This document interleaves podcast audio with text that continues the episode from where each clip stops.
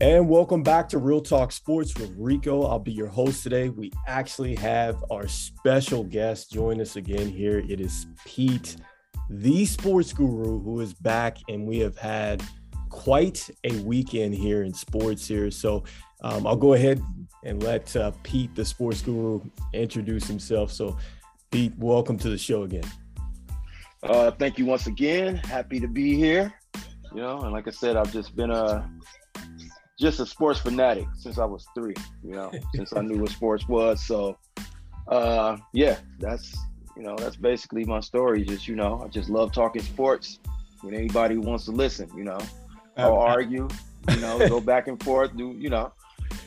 And that that's what the show is about for sure. We definitely want to go ahead and debate some stuff. And, and, you know, if you caught that first show here, we talked to exclusively here about what we thought was going to happen into the playoffs and things like that. So I think as the fans out there, you guys are, are in for a very good show here today. And so the first topic is definitely has to be the NFL here. And let us jump into the two games here that took place here in the divisional round. And uh, let's go ahead and start off with the Cincinnati Bengals versus the Tennessee Titans here.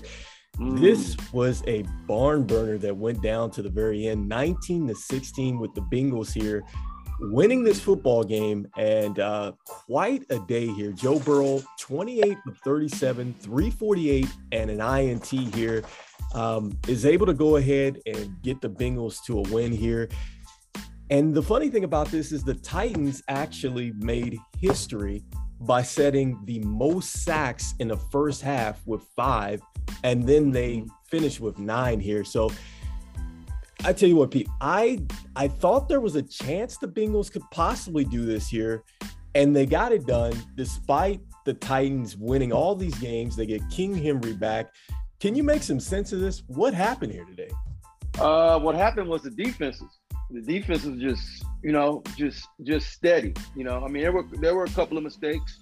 Mm. I, I, would say there were uh, a couple of mistakes Kenny Hill made, especially uh, especially that last play with 20 seconds to go.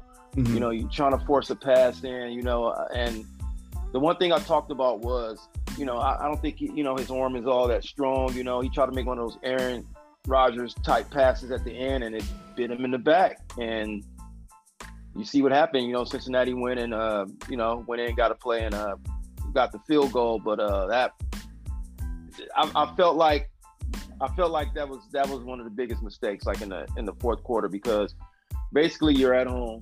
Mm-hmm. If you if you know it's third down, you don't you don't see that you got the you know you don't you don't have the passing lane. Throw the ball out of bounds or take the sack or whatever. You still got overtime. You're at home you know, you got a good you got a good chance. I mean, even though both teams played pretty even uh, uh, most of the game, but I, I, would say it was just you know neither offense could really get comfortable. You know, it was just it was just back and forth. You know, it was a it was an even game, but I, I, I really give it all you know mostly to the defense. You know, it's, except for you know Ja'Marr Chase, he had a, a, a pretty decent game. He and AJ Brown, you know, they they both both both receivers played well. Right. You know, but uh far as just uh yeah, it was just it was just a great game all around. I can't really make sense. It's just that the only sense I can make is is you know I, I would just say you know both both defenses played well, even though even though you had those two uh, receivers for you know you had receivers for respective teams uh, having big games. You know, this was, I think you hit on a great point there too, as well. You know, just to back up and unpack that, First of all, with Ryan Tannehill, it's important to to note here that he actually threw an interception to start the game and he throws an mm-hmm. interception to finish the game. So how fitting is that mm-hmm. that he throws the interception to start and then throws the interception right. to finish? So three right. interceptions on the day to the one from Joe Burrow here. And you've heard that old saying that if you turn the football over in the NFL, nothing good comes out of that. And I felt like the Titans in this one, you know, it, it's crazy because you talked about AJ Brown. AJ Brown to me probably had, I think, one of the best games of the season for him, you know, because it's been mm-hmm. up and down with the injuries. And we had talked about how they were still winning football games and they could not, they really couldn't get into character, you know, from the wide receiver right. standpoint, you know, with Julio Jones right. and AJ Brown. And looking at the stat sheet, AJ Brown, five for 142 and a touchdown, made that spectacular catch. I think it was in was it in the fourth quarter when he made that one-hand catch where Ryan Tannehill put the ball only where AJ Brown could find it, and that was just mm-hmm. spectacular. And then Julio Jones here, six receptions for 62 yards, might have been his best game of the day, and they still lose and I think mainly because the turnovers. You know, you, you talked about the defense here, and we talked about it at the top. I mean, with nine sacks in a game, that screams to me that your front seven is getting home. That screams to me that your back end is playing terrific because they forced Joe Burrow to hold on to the football. And I know Joe Burrow threw for 348 yards, but it was a tough 348. You know, I mean, I know Joe was cool and everything like that, but yeah, like you said, I just think that the Titans did everything that they possibly could, but they kind of shot themselves in the foot with the turnovers, right? Mm-hmm. And then going back to the, the point with Ja'Marr Chase, I've apologized several times on this show here. Look, he struggled in the preseason with drops. He comes out in these last two playoff games, and we'll talk about that with what he did last week with the Raiders, but was stellar. Five receptions, 109 yards here. I mean, he was outstanding. I mean, he's like Deebo Samuels Jr. out there. And I mean, I know we're, we're always in comparison mode here, but it, it's interesting to me. It's like you know what's coming, but you can't stop it. And that, that's what's been incredible here with the Bengals and their run. And they really haven't got a whole bunch on the ground. They actually got outrushed here by the Titans, and they still find a way to win the football game. Yeah. And another thing, you know, and I, I understand this uh, I understand that you know that King Henry is the guy. Mm-hmm. He's just coming back, but I thought I thought D'Onta Foreman was doing pretty well. I mean, I, I thought that he was. Uh, I thought he should have gotten more touches. You know, I think they should have really balanced it out more. You know, if you see that uh, Derrick Henry had 20 rushes for like 62 yards. Um, yep. You know, that's modest for his standards. You know, uh, yeah, I, I, thought D'Onta Foreman should have should have gotten a few more touches. You know, but I, I, I understand where Tennessee was thinking, you know, you, you know, you got your robot back. This is, this is your workhorse. Right. But but D'Onta could have gotten a few more uh, carries also. So who knows how that would have uh, turned out. I'm, I'm with you a thousand percent here. I'm with you a thousand percent. To me, I think Tennessee here, D'Onta Foreman, four carries, 66 yards. He had a 45 yard wow. rush here. He had mm-hmm. the fresh legs coming into this thing. I mean, he essentially, mm-hmm. I to me personally, I think he carried the Titans running game. Why do you have him on the bench here? it, you know, it, it, it just it's mind boggling, Pete, because I start to think about what we talked about with the Cowboys here, and we didn't get a chance to talk about that last week. They never let Ezekiel Elliott and Tony Pollard get started. And it's almost like this is a situation here where it's like, you just said it. Derrick Henry, I know is your guy, right? I think that they did what they were supposed to do. They unleashed him and they got him his carries and it was like this whole thing of like okay are they going to be intimidated here because he's there and he got some yardages there and everything else but he got stopped mm-hmm. on a critical fourth down he got stopped on a two point conversion there and these are things that I think that Derrick Henry, this normally doesn't happen to Derrick Henry. And I think it has right. to do with just the layoff to me personally. Yes, he yes. scored the touchdown, but D'Onta Foreman outrushed him today, and he only had he four carries. You got to give him the carries. You got to. You got to. You got to go with what wins. I mean, can't worry about egos and stuff like that. And, you know, you got to. You got to go with what what's winning, what's working. You know, it's the playoffs. There's there's no tomorrow. There's no next week. There's no week 16, 17. This is it. And, absolutely. And um, you know, and uh, another thing I wanted to point out when they went for the uh, was that the, did they go for the uh, two point conversion? Yeah, they went for the at, at one point. Conversion. Yeah, and it didn't work, and it was like uh, you didn't have to go for the two point conversion that early. You know, just you know, get the lead. You know, and I think that kind of changed a little bit complexion of the game a little bit too. Even though it was early, you know, it's the first, it's the you know, uh, the first half, mm-hmm. but you know, little things like that, little things like that can make you, know, make you think, you know. So uh, I think um, 100% changes the game. You know? Yeah. You know, because so. at, at that point, if they kick the, the extra point, they're up 7 6, but they elected to go for the two point conversion, made it 6 yeah. 6. And at that time, mm-hmm. the Bengals were only kicking field goals. All right. So right. it wasn't like they were scoring touchdowns. And I think right. to me, it's something emotional that comes with leading a football game. I don't know, you know, if you're ever out there in Pop Warner or if you're playing and you have the lead, I think that there's a certain level of energy and confidence that comes with that. And I think when the two point conversion failed, I think the Bengals said, okay, we're still in this thing. You know, like we can still we can still hang in this thing, even though we haven't been here before. Like we're in mm-hmm. uncharted territory, but we're on the road. But I think we can make this thing happen. And I think that right. that's kind of what happened at that that uh, two point conversion conjunction there. Oh yeah, definitely, definitely, and uh, yeah, it was just uh, yeah, it was mind-boggling when I saw that. But other than that, I mean, it was a it was a it was a, it was a pretty even game. You know, um, you know, Cincinnati just made that big play, that big play at the end. You know, which I which I put mostly on Tannehill for trying to force that pass and you know trying to do one of those Aaron Rodgers throws and and it bit him in the back. It just bit him right there. And so, yeah. with that being said, and Ryan Tannehill, and we'll bring up this last point about this game. Do you feel like now, after it being a couple seasons, is it time to probably look forward from Ryan Tannehill? Is it time to really go out there in the free agent market here and find another guy? I mean, I know he's come over from Miami and really he's revamped his career, but is it time to go get somebody else now at this point in time with these weapons? Um, you know, is the window still open for Tennessee at this point? And and to to really break through here and really go a place that they haven't gone since what 2000 with the the Music City Miracle, do they have to go out right. and find a quarterback? You know, um, oh man, that's that's like a gift and a curse because I mean they they they've gotten they they gotten pretty far with Tannehill, but I, I I'll say it's the defense and I'll say it's the running game also. You uh-huh. know, uh,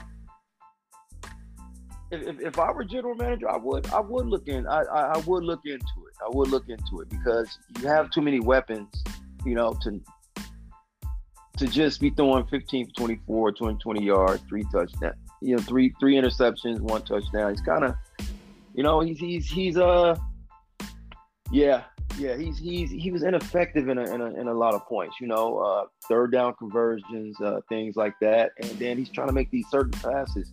Like when he stays within himself, yeah, they're they're steady. But then you know, there's those lapses where he feels like, oh, I can make this throw, or you know, I can, you know, and he's not that type of quarterback, not to me. So I, I would explore it. You definitely, I, I definitely would explore. I definitely will explore another quarterback.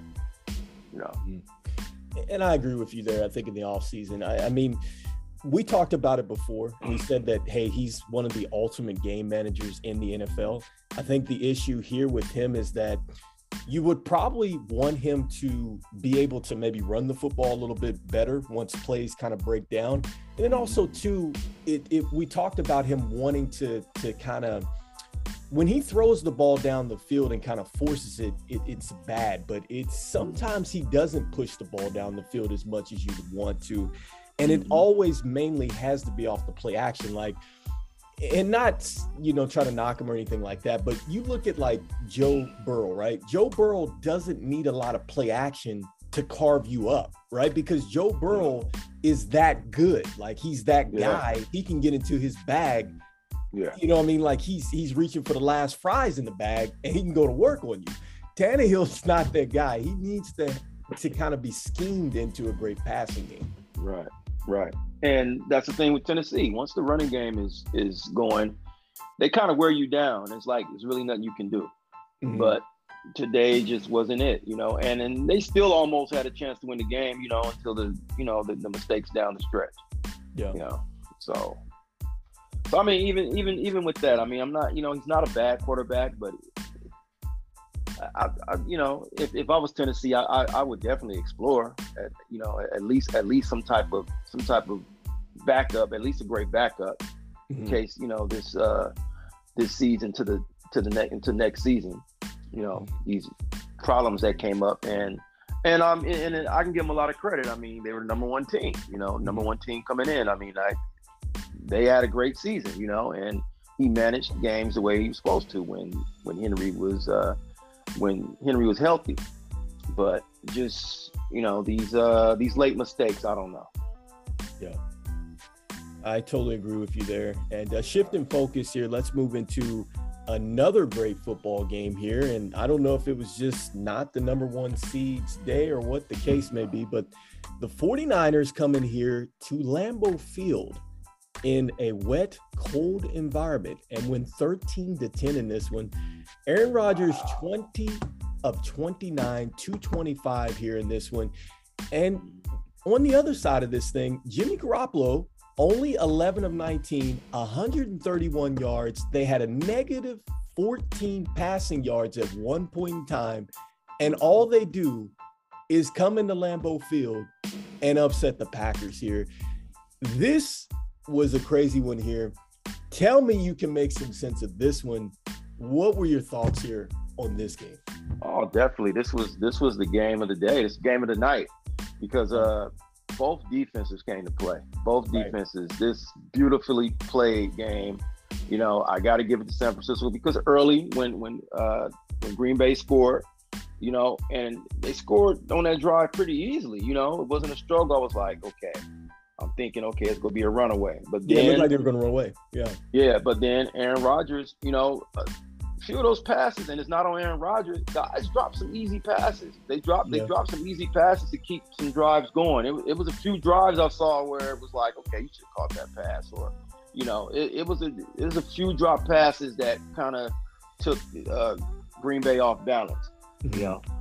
And then once San Francisco kind of figured it out, kind of, kind of, you know, you know how they do. You know, they sometimes they can start off slow, but once that defense gets going, you know, they, they're pretty tough.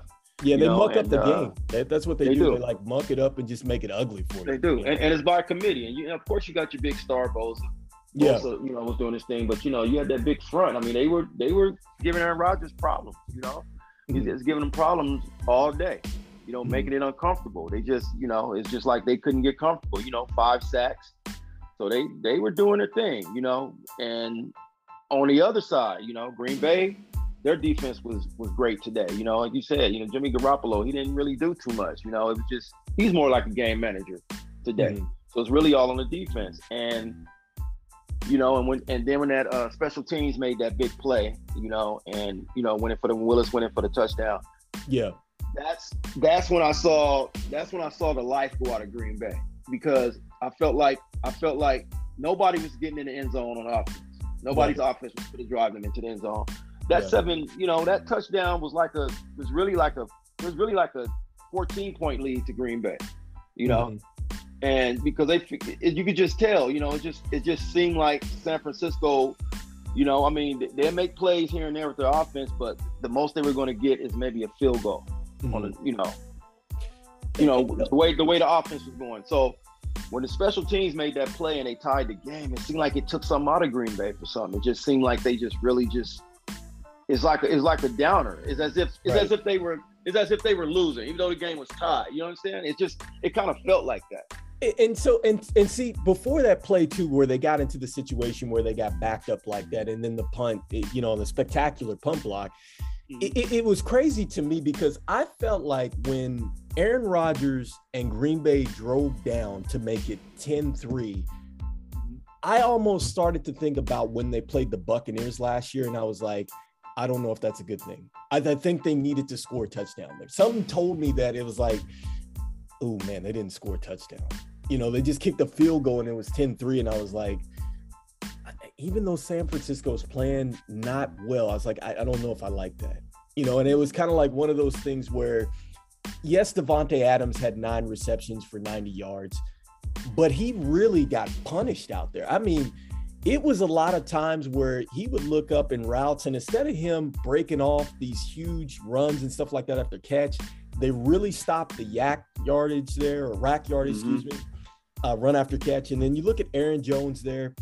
I'm surprised he actually led the receiving corps with the nine receptions for 129 yards. They didn't get anything from Rob Tonyan. They didn't get anything from Allen Lazard here. And you talked about the defenses here. respectively, San Francisco had five sacks in this one, and Jimmy Garoppolo mm-hmm. was sacked four times here. And mm-hmm. Aaron Rodgers and these guys, they had five sacks for 29 yards, and the difference here is just a couple more yards here that that San Francisco yeah. got here with the only 25, you know, and so I think that that might have been even the difference there. It's just that little bit of, of field position, you know, that that maybe got flipped defensively, or just right. the fact that, like you said, when that punt was blocked, it did seem like old man momentum, who is a, a very fecal or fecal individual, went over to the other sideline and said, Hey, I'm with you. And it just seemed like San mm-hmm. Francisco's switch just went off, and all of a sudden they were like, We can get this thing done. You know, on the road. Yeah. You know, we're not favored here. We're not playing great, but we can get this thing done.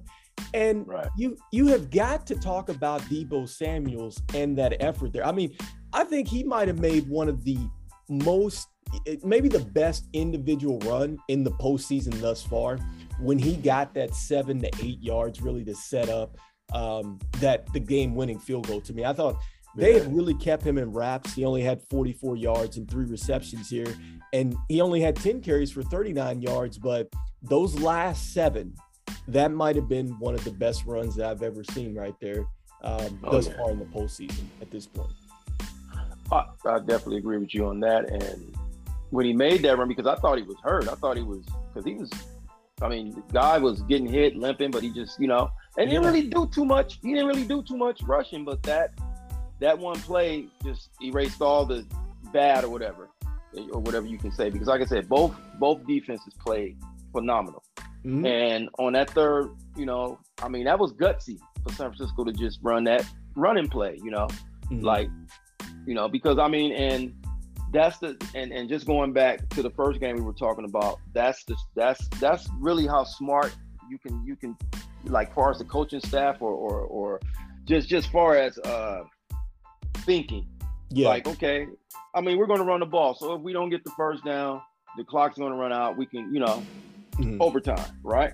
Don't do nothing stupid. Whereas, mm-hmm. you know, with Tennessee, they throw a pass with you know 20 something seconds seconds to go and they were you know, driving that, too that, that wasn't and they were driving but it wasn't there yeah you, know, you try to force it you see san francisco's like okay we need seven eight yards we're just gonna run it we're gonna give it to Deebo and run it if right. if he don't make it he don't you know i mean if he don't make the yardage he don't we got a great kicker yeah smart you know and that was a phenomenal run that was that was a phenomenal run that he did you know and it got up limping, but you know, he still made it. It's just like, yes. man, God's stuff, man. He's like the he's like the Tasmanian devil or something like that. that is a great analogy, man, because that is exactly what he is. Because when you look at Deebo Samuels, he's not really big, and they had made like a comparison to him and AJ Brown. It's like they're not very big in stature, but they play a lot bigger than what they are, and when you hit them it is like a spin cycle in there. I mean, it was yeah. like on that play, it was like four or five guys that it took him to get him down.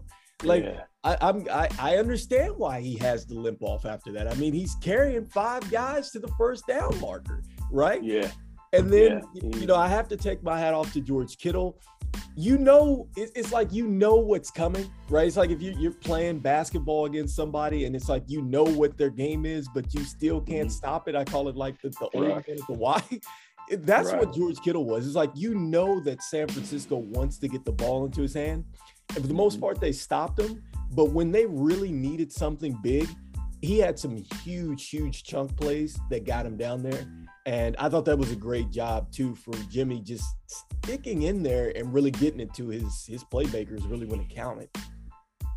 He did. He made some big plays. Uh, George Kittle, yeah, he's like that he's like that guy's like, okay, we know what he's going to do. What are we going to do to at least sustain him, or you know, like like what are we going to do to to minimize the damage that's going to happen? Right. Because, it's like Travis Kelce. You know what's coming. You know it's coming. Yeah.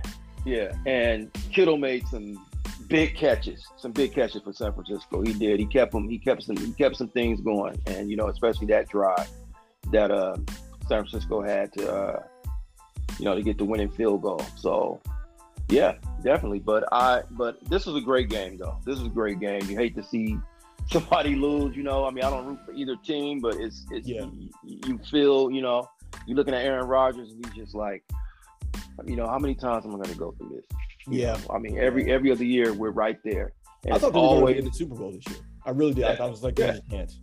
yeah, and I thought because they were the most consistent. The Right. most, and and when they lost, I'm like, all that work, Yeah. all that work, like Oh, you know, man. just like it's going down the drain. Like you work for this, you're at home, and now you're out by a team that just that's hot. You know, they got everything together, and that's the thing. You know, these sometimes that's what happens in sports. You know, you get these teams, they they find something and it works, and they get hot, and it could, you know, you can ride all the way to the championship. You know, because uh, yeah, I mean, it was it was a, just a just a great just a great game, just a great game. You know, not a lot of offense, but just you know, you you respect the defense that was played, you respect the stops, you respect the the grittiness. Right. You know, and Yeah. uh, it, it, Yeah. you know it, it felt like basically it's a game that you love to be a part of, but you hate to lose. And I'll say that about Mhm. both games today. You know, I think that that's what the underlining, the underlining theme was to me is that it was that. You know, you you love to Mhm. play in these things, you hate to lose them. You know, it's almost like Mhm. when you're out back and you're playing in that turkey bowl, or you're you know playing two hand touch, you're downing man out there, and it's Mhm. coming down to the wire, and you guys have played hard but somebody has to lose. It's unfortunate in this one. Um, it's, it's it's unfortunate. You know, you know, it's unfortunate. You know, and it's because I mean, you look at Green Bay; they got everything. You got everything. You know, everything. You know, you got weapons on offense. You know, you have a great defense. You know, great coaching staff. You know, um, but I, yeah, so it's it's it's it's you know it's it's heartbreaking, but that's you know that's sports. You take the good and bad, right? yeah, that's the NFL, and that's why they play the game here. and, and that leads Yeah. me to we have two burning questions on this particular game here, and I'll start on the Green Bay side here. There's a lot of noise here with this Aaron Rodgers situation. I mean, you've heard that he's, you know, fallen out with Coach Matt LaFleur before. I think last year when they should have went for it against the Bucks and, and at least giving themselves a chance and not put Brady on the field. Mhm. This year, I don't think it was necessarily that. I mean, I think it was just misfortune. Um, I Mhm. think that it was a situation where you thought that Green Bay would be able to score a lot more points, considering that it was their field, their weather, everything else. But is this the last year for Aaron Rodgers? Is this it? Has the window closed for the Packers? Do you see him in a Green Bay uniform with all the noise here next season?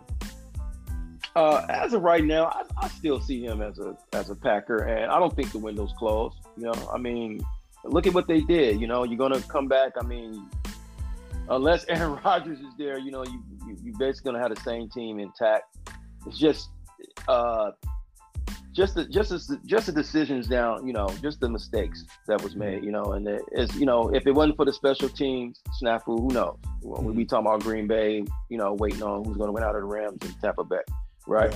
So, um, yeah, far as far as that, I, my gut feeling tells me he's going to still be a Packer. I mean, because this is huge. Because if he leaves, I mean, there's there's reports here that Davante Adams would be on the move as well. I've even heard that it's possible that he could end up as a Raider. Okay, because he is from out here in California. It's possible he could make that move. Um, Wow. yeah, so I mean, he, he could make it there. He could make it to the 49ers. I'm just saying, I'm kind of throwing this out there that Wow. Davante Adams is a free agent as well, and he has already Mhm. kind of made it a situation like, hey, we are a package deal here. So Mhm. without Aaron Rodgers, Yeah. there may not be a Davante Adams, and that's what I'm saying. Like they've already Yeah. renegotiated the contract here. They went out and got Jordan Love. Jordan Love had to start due to the fact that Aaron Rodgers had the COVID situation here and that controversy. That's another topic in itself. But to me, Pete, I thought that Jordan Love showed me he's not ready. I don't think he's the guy. He's not your franchise guy. And I mean, maybe I'm wrong. I hope I'm wrong, but it didn't look like he was the guy. And he had a smash mouth matchup against the Chiefs, who have a leaky defense, and he couldn't get it done. So I don't know. Yeah. That's that's what I'm saying. That's my thoughts. I, I really don't know if Aaron Rodgers is coming back. Like I I just got this thing where it's like, is he still pissed because they drafted a quarterback instead of going out here and getting some more offensive weapons? Mhm. Well, whew, oh, that's that's, you know, I mean, anything can happen because we right. could be sitting here talking, and then you know, a couple of months from now, be like, oh, well, Aaron Rodgers is a Raider now, or Aaron Rodgers went to Pittsburgh because you know that was a rumor. I don't know if you heard that rumor. No, it's true. Know. It's true. Uh, yeah, Rot- Roethlisberger's out. You got right. a guy you know, Aaron Rodgers, cold weather city. He's used to it. Big, right. you know, guy that's big. But the thing is, he's mobile. You yes. know that they got those weapons. Over. Hey, who knows? that's what Mike Tomlin wants. He wants a mobile quarterback, and I think Aaron Rodgers is that answer. Right. I personally have seen Dwayne Haskins play with Washington. I, I, I hope that I'm wrong, but I don't think he's your guy. If you can get a guy like Aaron Rodgers, it screams right. to me. Peyton Manning when he came over to Denver, it screams to mm-hmm. me Tom Brady when it comes to the Bucs. That, that's right. my personal opinion. Right. I, I, I would say on the surface right now, I, I, I still see I still see him as as the starting quarterback for Green Bay. Okay. Right now. I mean, I understand they just lost this game, and it's just every you know, you know how it is. It's, it's a loss, and it's tough. Stuff is going through your head. You know, yeah. what ifs, and and this happened, and right. yeah. So yeah, that, that I, I would say I would say he's he's still a Packer next season. Okay, he's still a Packer. All right, well then let's shift focus here. And the last question out of this thing is look, Jimmy Garoppolo, okay, before the season, it's no secret here. They drafted Trey Lance. A lot of people expected Trey Lance to be the starting quarterback, and Jimmy Garoppolo was going to be riding off in the sunset somewhere else, right? Mm-hmm. Coach Shanahan says, no, Jimmy Garoppolo is still very much part of our plans, but it's like you invited somebody else to the dance with Trey Lance here, right? So the awkwardness was there. He had to start some games because Jimmy was obviously banged up here. But all Jimmy Garoppolo has done is take this team on the road twice now and now put them within one game, just one of the Super Bowl here. What does this say with Jimmy Garoppolo? Because I think his contract is either running down. You already have Trey Lance on the roster here. Is this, even with his play, is this it for Jimmy Garoppolo? Is he pretty much auditioning himself for a huge contract for another team? You know, because I've, I've heard you know, the Eagles had said that they were looking for somebody. They said that, hey, you know, Jalen Hurts is our guy now. Um, you know, I, I've kind of mentioned, we mentioned just now the great situation here with Pittsburgh. There's rumbling that Miami might be looking for quarterbacks as well. Um, I mean, there's so many different teams that feel like they're just a quarterback away. Um, you know, the Panthers, I know that they think that they're a quarterback away, and, you know, just other teams out there. Is Jimmy right. Garoppolo a 49er? Now that one, I'm not sure. Yeah. Because that thing, that thing, every that thing changes every week. Because mm-hmm. when when he's winning, they love him. Right. But you know when, when he's hurt or the team, oh Jimmy Robert, you got to get rid of him. He's not the guy. Right. Right. So that that thing changes. It's it's it's, it's a teeter totter with that one. I, I really can't answer that one. I don't I don't know on that one. That's a question mark for me with with uh, Jimmy Garoppolo. Is he a franchise quarterback? Eh, do you think you can? Is he? I mean, because he helped change the culture. I mean, is he a franchise guy? Uh, I, I don't look at him as a franchise guy. I look at him as a good starting quarterback. Mm. But I don't know if he's a guy you can build around. I mean, because if you look at it with San Francisco, yeah. it's, it's really that that great defense that's, that's been carrying them, you know. And mm-hmm.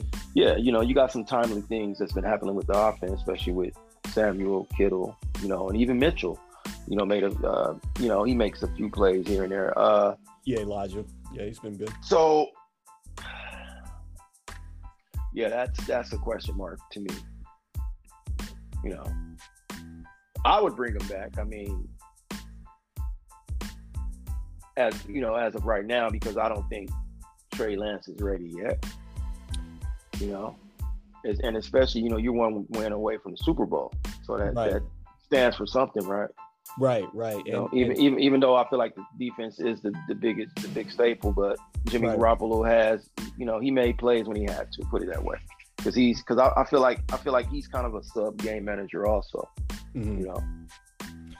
Yeah, so I mean, essentially, maybe we can both agree that you got your guys like the Joe Burrows, your uh, uh, Justin Herberts, guys like that that can pretty much. You don't need to necessarily scheme for them. Like they can just kind of they make stuff happen, right? Like they can get in mm-hmm. their bag. Like the running game could be terrible, all that stuff like that, and they make it happen. You know, defense can be mm-hmm. leaky, all that stuff like that. I put that into like mm-hmm. the Patrick Mahomes, uh, the Josh Allen's out there. You know, guys that's like they don't care if the defense is playing well or not. They're still going to make it happen. You know, same with Tom Brady, those guys like that. It, to me, it seems like with Jimmy Garoppolo, maybe it is something where he has to have more moving pieces around him. Um, you think about Mike Shanahan, or I keep calling him Mike Shanahan. Mike Shanahan was his dad. Kyle Shanahan is the coach now for the 49ers, but they lean heavy on the running game, right? Somebody had mentioned something about how Mike Shanahan used um, Terrell Davis back in the day. And maybe a lot of our fans don't know who Terrell Davis is, undrafted. All he was was a Hall of Fame running back for Denver, helped them win two titles, right? You talked about Elijah Mitchell. They've had Jeff Wilson there. They've had uh, Trayvon Coleman there. Um, they've had JaMycal Hasty. So the 49ers, by far, to me, have had probably some of the best backs over the last eight to 10 years in the NFL. I don't know where they find these guys, but they, they make it happen, right? So anytime you have these kind of elite runners back there, obviously you put a lot of pressure on the front seven to kind of creep up here. And I think that that's where you get Kittle and those guys slipping right there behind them on those quick slants and things like that because they still run a lot of the West Coast offense scheme where it's like a lot of the one, two, three, get rid of the ball, you know, because Jimmy Garoppolo is not the type of guy that holds on to the ball a lot. Um, so that would be the, the thing I would say as a franchise is kind of like, all right, do we have enough pieces to kind of custom this thing towards him? Like, could I see him go over to Washington and give them like seven to, to 10 wins, I, I don't know. You know, that that's a tough situation. And that's what a franchise quarterback would be to me. It's like somebody that instantly comes in and your franchise just gets instantly better like that. You know, that's my hope. So right. I don't know. He's kind of like in the Kirk Cousins range. And then not to take anything away from Jimmy or Kirk Cousins, they're great quarterbacks, but they have to have certain things around them, I think, to be successful. And maybe Jimmy can prove us wrong. Maybe he has to get into one of those situations and show that he is a true gunslinger and he can make it happen. But um, I, I'm kind of on that questionable tag with you as well. Yeah. Yeah. It's just, yeah, it's it's it's 50 50 with me with this. Because, like I said, it, it, changes. It changes from week to week with, with, with them and the Jimmy Garoppolo thing. You know, mm-hmm. you, you want to get rid of him, but then you go on a little streak and it's like, hey, you know, be the guy. You know, this is our guy. So it's, it's back and forth with that thing. So we'll we'll see in the off season, see what happens. Absolutely. You know? Absolutely. We'll definitely see. So let, let's shift focus here. I know we got a couple great games here coming up here tomorrow. Um, we can give them a, a, quick preview and kind of what we think here will happen.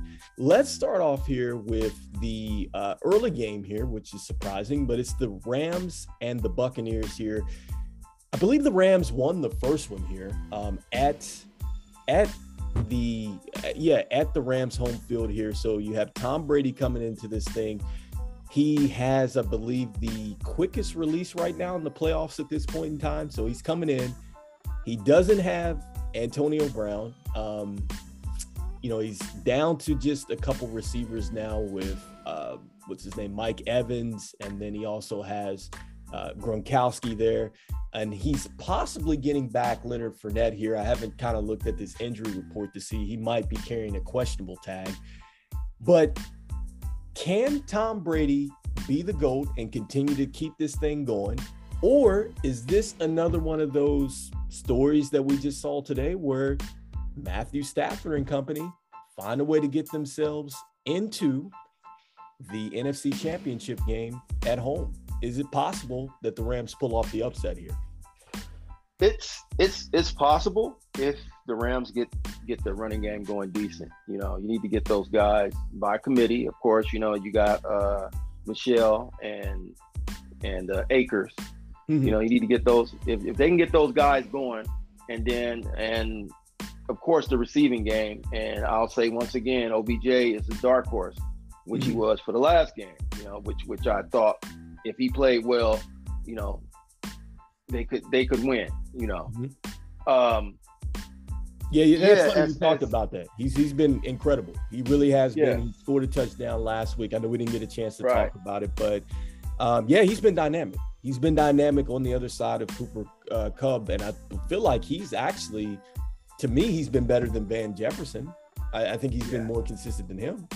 Yeah, I mean, seven seven uh, touchdowns in nine games. I mean, that's pretty good. Right. To not to not really be integrated in the offense as like that yet you know, mm-hmm. as uh as everyone else is, you know. So um yeah, I, I, think they can I think they're capable of making upset and then there's Stafford. Stafford really needs to cut down on the interceptions because you know, you throwing interceptions against a team like Tampa Bay, you know, in a good good field position. It's a wrap, you know. And even though Tom Brady, he didn't really have a great game uh, last week, but you know him. He's, you know, that's a guy. It's it's, it's really hard, really hard to bet against Tom Brady.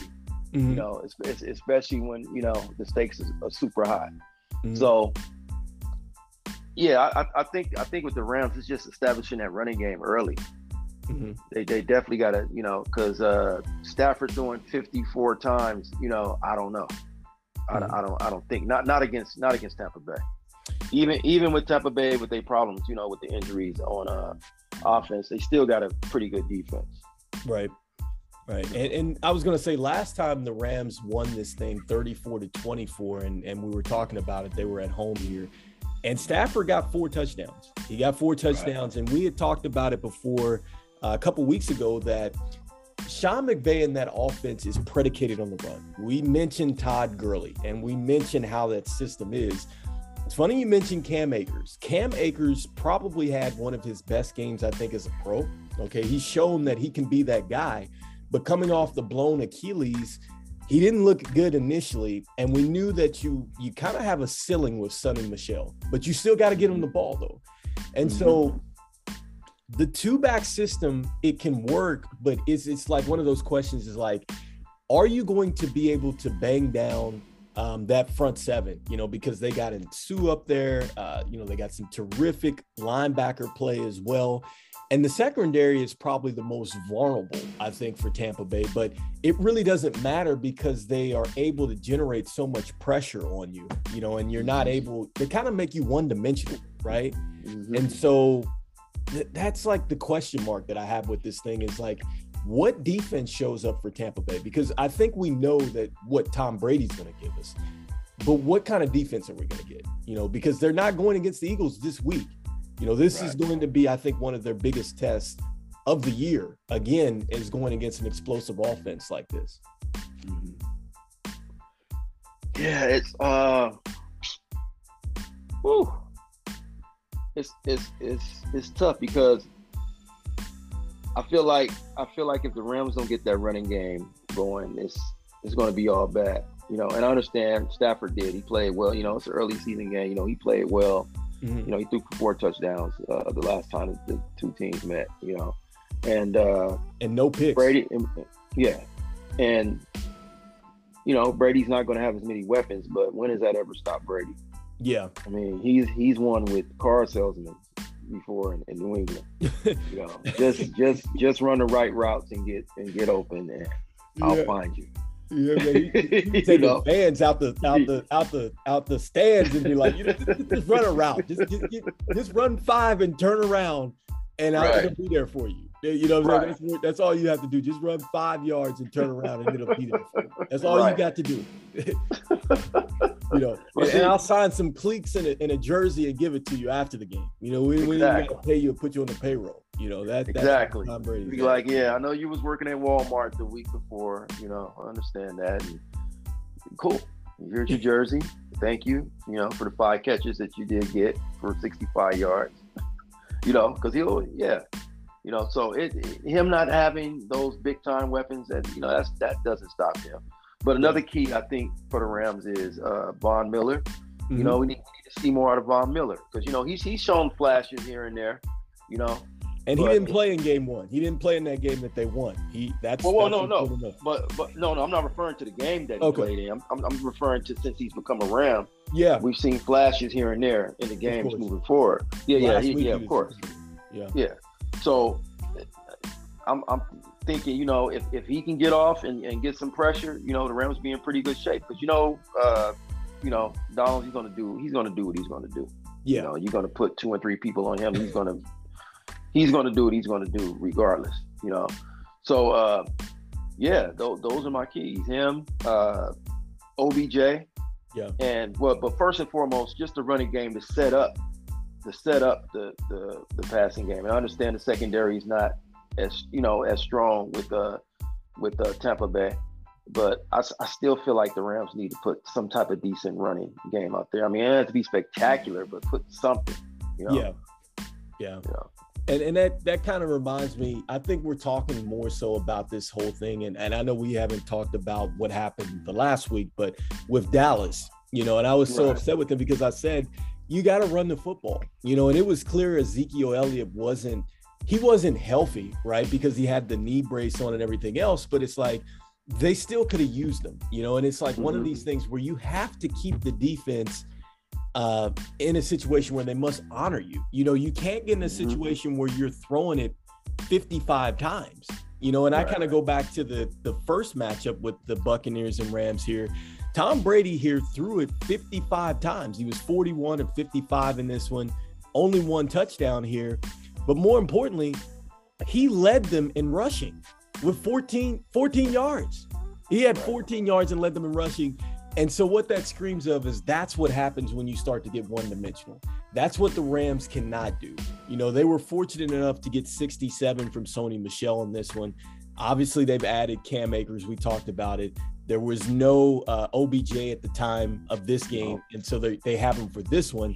Um, actually, DeSean Jackson actually led him in receiving in that game, so pretty incredible. Um, wow. But yeah, so this is this is like to me, okay. Like I give, I, I I was, I was like, man, I was I was really surprised with how the Rams won against Arizona last week because I was like, man, I didn't think that they were just going to manhandle Arizona like that. Right. And it, it, was interesting to see that Matthew Stafford was able to go ahead. I think that was his first playoff win, but it's like, I think if he can win this game, I think he truly, I think he really starts to define his playoff legacy if he can pull this one off. Um, right. Again, man, I just, something tells me that I think that they're going to get into a shootout here, and I don't think that that bodes well for the Rams. Even though it's like they have all these nice shiny toys out there at the wide mm-hmm. receiver and running back. I don't think that that's going to be the way the game's going to be won. They're going to have to slow the game down. A lot like what you've seen this this today. I think that's what the Rams have to do in order to win against the Bucs. I just don't think that you're going to be able to win a 34-24 game. No, definitely. That's that's how I feel, and that's why I feel like the running game. You know, it's just just it's it's a way to control the game. You're gonna have to control the game. I understand you, you may want to you know gun it here and there, but get that running game going. Get something going. And At least try. Yeah. At least try, and that's that too. You know, yeah, keep too. Brady off the, keep field. off the field. Yeah. You know? So that's that's it's going to be a great game though. It's going to be a great game. You know, I just hope it doesn't be a 55 to nothing, 55 to three game, and it's like, wow, what happened? Yeah, the the over under on this. What happened to everybody? the the over under on it is 48. So I mean that's what they're saying the over under is is 48 right. points in this one. Um, mm. so I, I, you know I guess if you're a betting man, I, I, mean there should be some points on the board. So oh yeah, oh yeah, what happens. It should be. You know. But I mean, we've had these two great defensive games, you know, and and going back to you know the Green Bay and uh, Green Bay and San Francisco game, I knew that was going to be a muck fest. Mm-hmm. You know, kind of knew it was going to be a muck fest, but I just thought it, you know, it was to Green Bay's advantage with the cold and everything. But you know, just you just never know. You know, and this is and this is the thing with the with the uh, Rams and Tampa Bay. You know, it, it could be in a shootout and be close, or you know, it could be a few mistakes and Tampa Bay and ends up blowing the Rams out, or vice versa. Mm-hmm. You know, just you just never know with these with these uh playoff games. You know, you know certain things happen, and you know could turn the game around. So, you know, or or we can have a great great defensive game, like the two games we seen today. Yeah, absolutely, man. I'm hoping that we see something that's more along maybe a 20 to 17 game. That's kind of how I feel right. at this point in time. 2017. Right. I'm not wanting to say that anybody's going to crack 30, but that right. if I were to make a prediction, I'm thinking 2017, and I, I got to go with the Bucs just off the experience. You got the goat over there. Um, that that's kind of my final thoughts on this one. That's that's where I'm at with it. So yeah, yeah, it's gonna be it's gonna be a great game though. Can't wait. Absolutely, it's gonna be a great game for sure. Make sure you tune into that. The last game here of the evening is going to be the Buffalo Bills and the Kansas City Chiefs here. So far, it is 35 degrees there. I'm pretty sure it's probably going to get a lot colder. They have an over under of 54 points here. So if you've ever played John Madden football, this might be a John Madden football type of game at this point in time. And I'm talking where you can just pretty much just draw it up in the sand and go deep because I think that this right. is what this game might come down to. I think it's going to go score for score in this one. I don't see it possibly ever being in a defensive struggle in this one. You know, I think both defenses are leaky. Even though the Bills won big against the Patriots, um, it was a rookie quarterback in that situation. They had never been there at this point in time. You know, this is a totally different era with the Bills and the Patriots. They're the Patriots are now rebuilding and up and coming. And obviously, I think they look dominant there. I don't think they're going to look that dominant against the Chiefs. Uh, that's just me personally. I, I, don't know if they have an answer for Tyreek Hill. I don't think they have an answer for Travis Kelce. And to me, I think if they play Jerick McKinnon at the running back position, I think that that's an upgrade over Clyde's er, uh, Edwards Helaire. So sorry if I butchered his name, but I think that that's a better upgrade for the for the uh, for the Chiefs there. So I think that they're going to be even more explosive if they start him. Um, you know, with Jared Allen and his situation, he looked good. I think we know who Jared Allen is, or yes, you know I'm saying his wrong or name wrong there, but um, you know, he has to get some other guys to make plays. It's either got to be Stefon Diggs, um, Devin Singletary those guys are going to have to be the X factors for me on offense there. Um, other than him, you know, I think he's got to do his thing, but other people have got to step up here. I like the Chiefs in this one. What are your thoughts? I'm leaning towards the Chiefs, but um, I mean, Josh Allen, he played, he did, he he played like the Josh Allen mid-season last season. Josh That's Allen. We call him like. Jared Allen. I'm thinking of the yeah, uh, yeah. I mean, I'm thinking so of the defensive guys, end for the uh, Vikings out there. Josh Allen. Right. yeah. So he uh, um, he looked like the Josh Allen of mid-season last season. You know, yeah. he just had everything going. You know, um, I'm still going to take the Kansas City Chiefs in this, even though they're both cold weather weather team. Yeah. You know, but you know, Kansas City, you know, they're they're at home.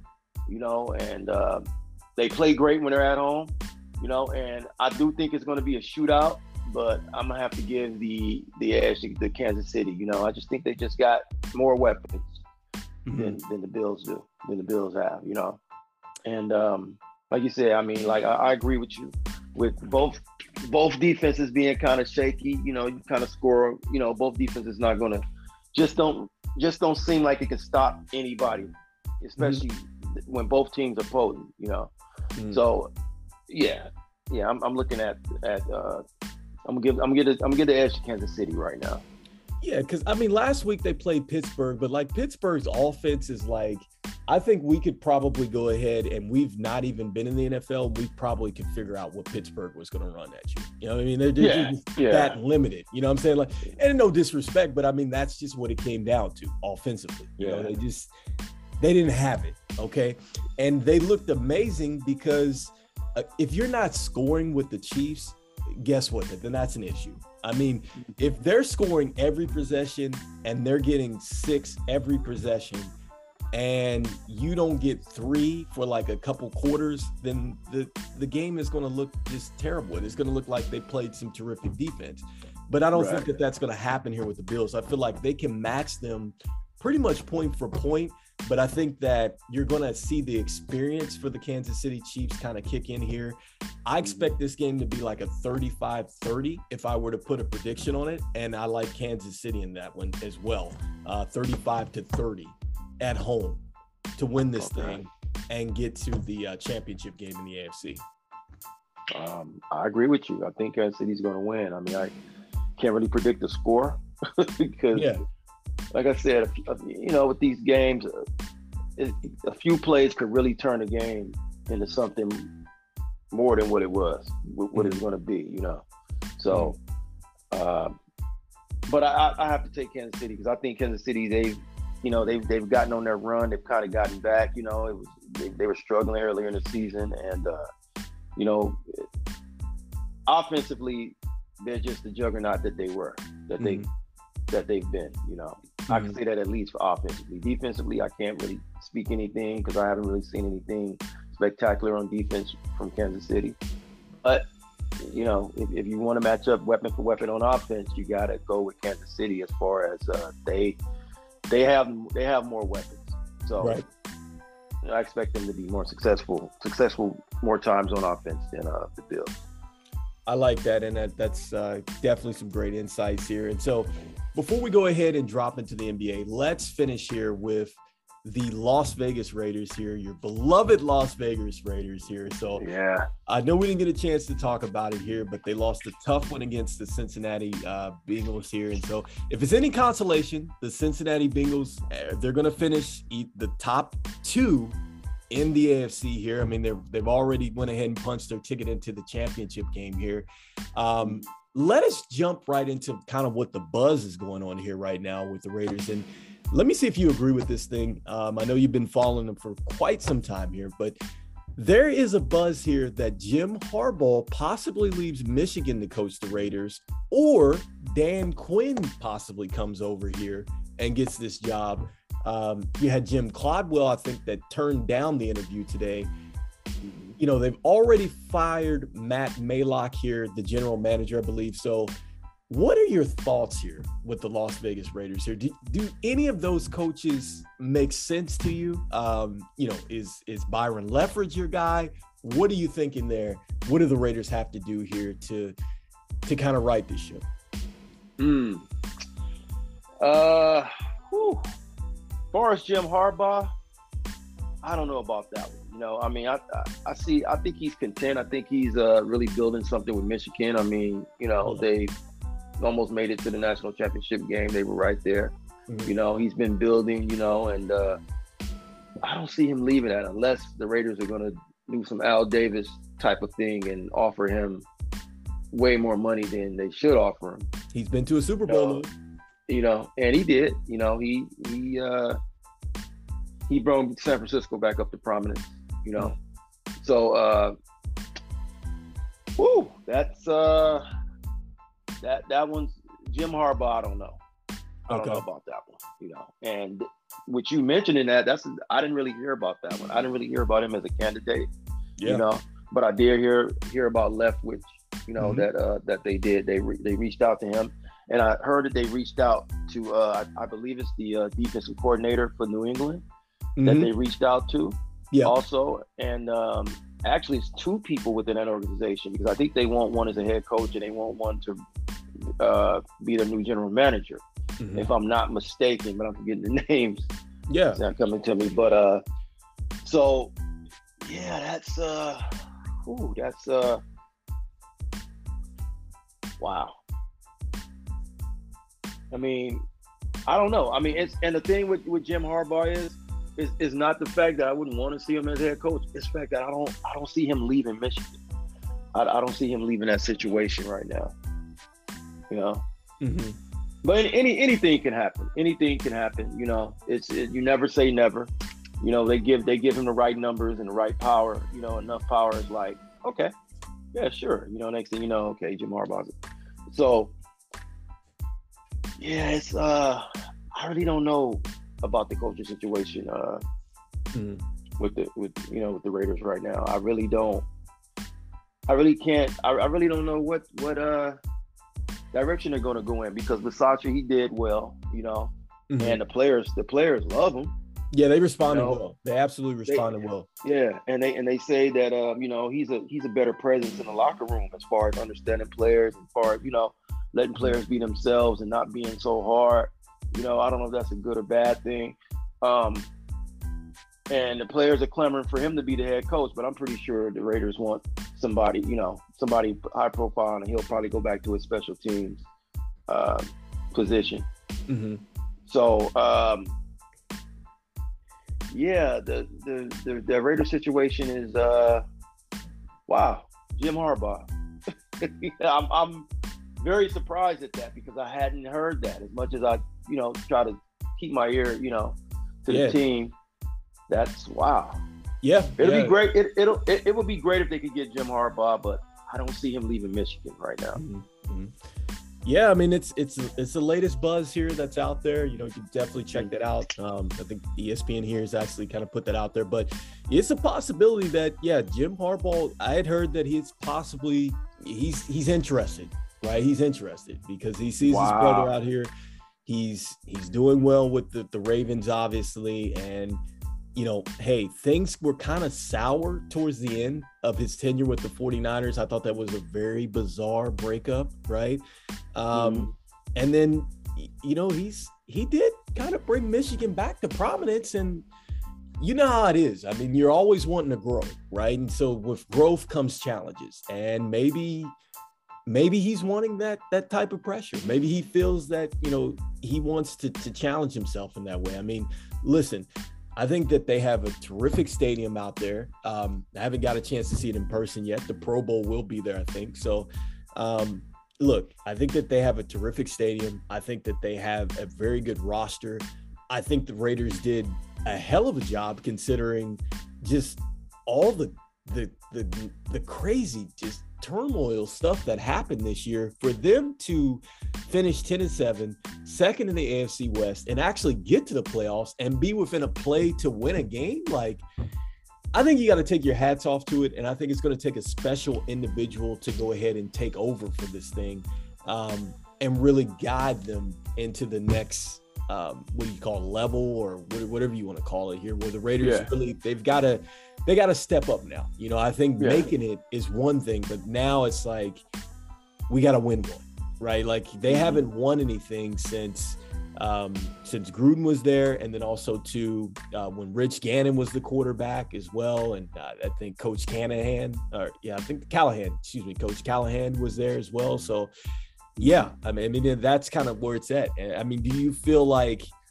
Do you feel like the the the the um the Mike Mayock, was that really a mistake or was that justified? Like, should they have gotten rid of um, the GM here? Do you think that they should have stayed with him? I mean, he was 25 and and 24, if I'm not mistaken, as a GM. Um, I, I, would, I would like to say I was very I was surprised that they got yeah. rid of him so quick. Yeah. Um, that they got rid of him I'm not I'm not surprised because with all the things that happened, you know, with with uh, Gruden, you know, because they brought them in both together, you know. Um, and then you look at the draft picks that the Raiders have made. I mean, yeah, you know, Clelin Ferrell. you know, it's like okay, what happened to that? You know, uh, Arnette, you know, these guys, you know, and then you know the Ruggs thing. Oh, uh, Hobbs with the with the DUI stuff, and oh yeah, he just had another DUI yesterday, yeah. I believe. Yeah, yeah, no, so, that, that is reported. Yeah. Absolutely. Um, you look at you look at these draft picks that they've made, and it's like, and then you look at the trades that they made. I mean, you know, you you, you get rid of uh, Khalil Mack. Khalil, you get rid of Khalil Mack. You know, Amari you, Cooper. You, you, you, get you get rid of Amari Cooper. It's like, yeah, okay, what do you know? Yeah, I mean, yeah, we we, we, we made the playoffs. You know, after with all the stuff that was going on, still found a way to make the playoffs. So that that shows this team does have some character on it. Mm-hmm. And really, you know, I mean, uh, the only saving grace I can say is the second round picks, you know, that that came out of it. You know, you know, Renfrow, you know, uh, Crosby, you know, guys like that. Okay, mm-hmm. those pretty good, but it's just like overall, uh, general managers uh, didn't didn't didn't do too well in the in the few seasons that he was, okay. you know, that he's with us. So and then he, I could, I could, I could say I'm good with it. I mean, they, they want to move in a new direction. They want to, they want to, you know, and and on the surface, when when when the Raiders first did this and they got Mayock, because I mean, he's a he's a draft guru. I mean, he, you know, he was always what was he the NFL Network? Yeah, he, yeah, knew, he knew, yeah. he was, he's very knowledgeable of draft picks and, and players and stuff like that. Had all this Yep. data and stuff, and I understand where the Raiders are looking at. And you look at Jon Gruden, also, you Yeah. know, always talking to quarterbacks. Always, you know, he was these guys. It was like, okay, this is a no-brainer. These guys are, you know, they're gurus. You Yeah, know, they're going to pick the right people. They're going to know. They're going to find gems, this and that. And it just didn't work out that way. Mhm. So, um, I, I, I was surprised that it that it was such a quick, you know, letting him go so quick. But I'm not surprised that they let him go. yeah, it was within a week too, or like kind of within the week Yeah. after they lost that Yeah. game that he was gone, and so Yeah. I, you know, I thought he would maybe be the last one to go, but uh, again, you know, I, I Right. get it. You know, maybe, maybe again, um, trying to just basically set up management here. Maybe they're looking to put some new disciplines in place.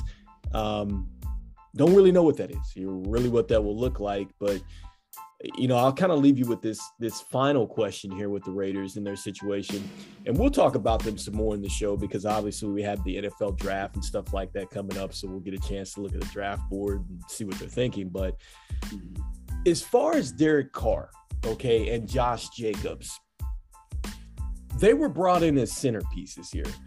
Um, do you think that the the clock is kind of ticking on both of them? I mean, because Josh Jacobs, to me, I think he played his best football against the Bengals here, which I think it was one of his biggest games. But to me, he's he's been injury prone. He's been injury prone, and then with with Derek Carr, it's like he's he's always he's been on the cusp of taking that elite step, but hasn't really stepped in there and and taken the reins like that. And it's kind of like do you think that these two guys are guys that will be there long term for the franchise, or are they maybe looking at maybe about another season with these guys together?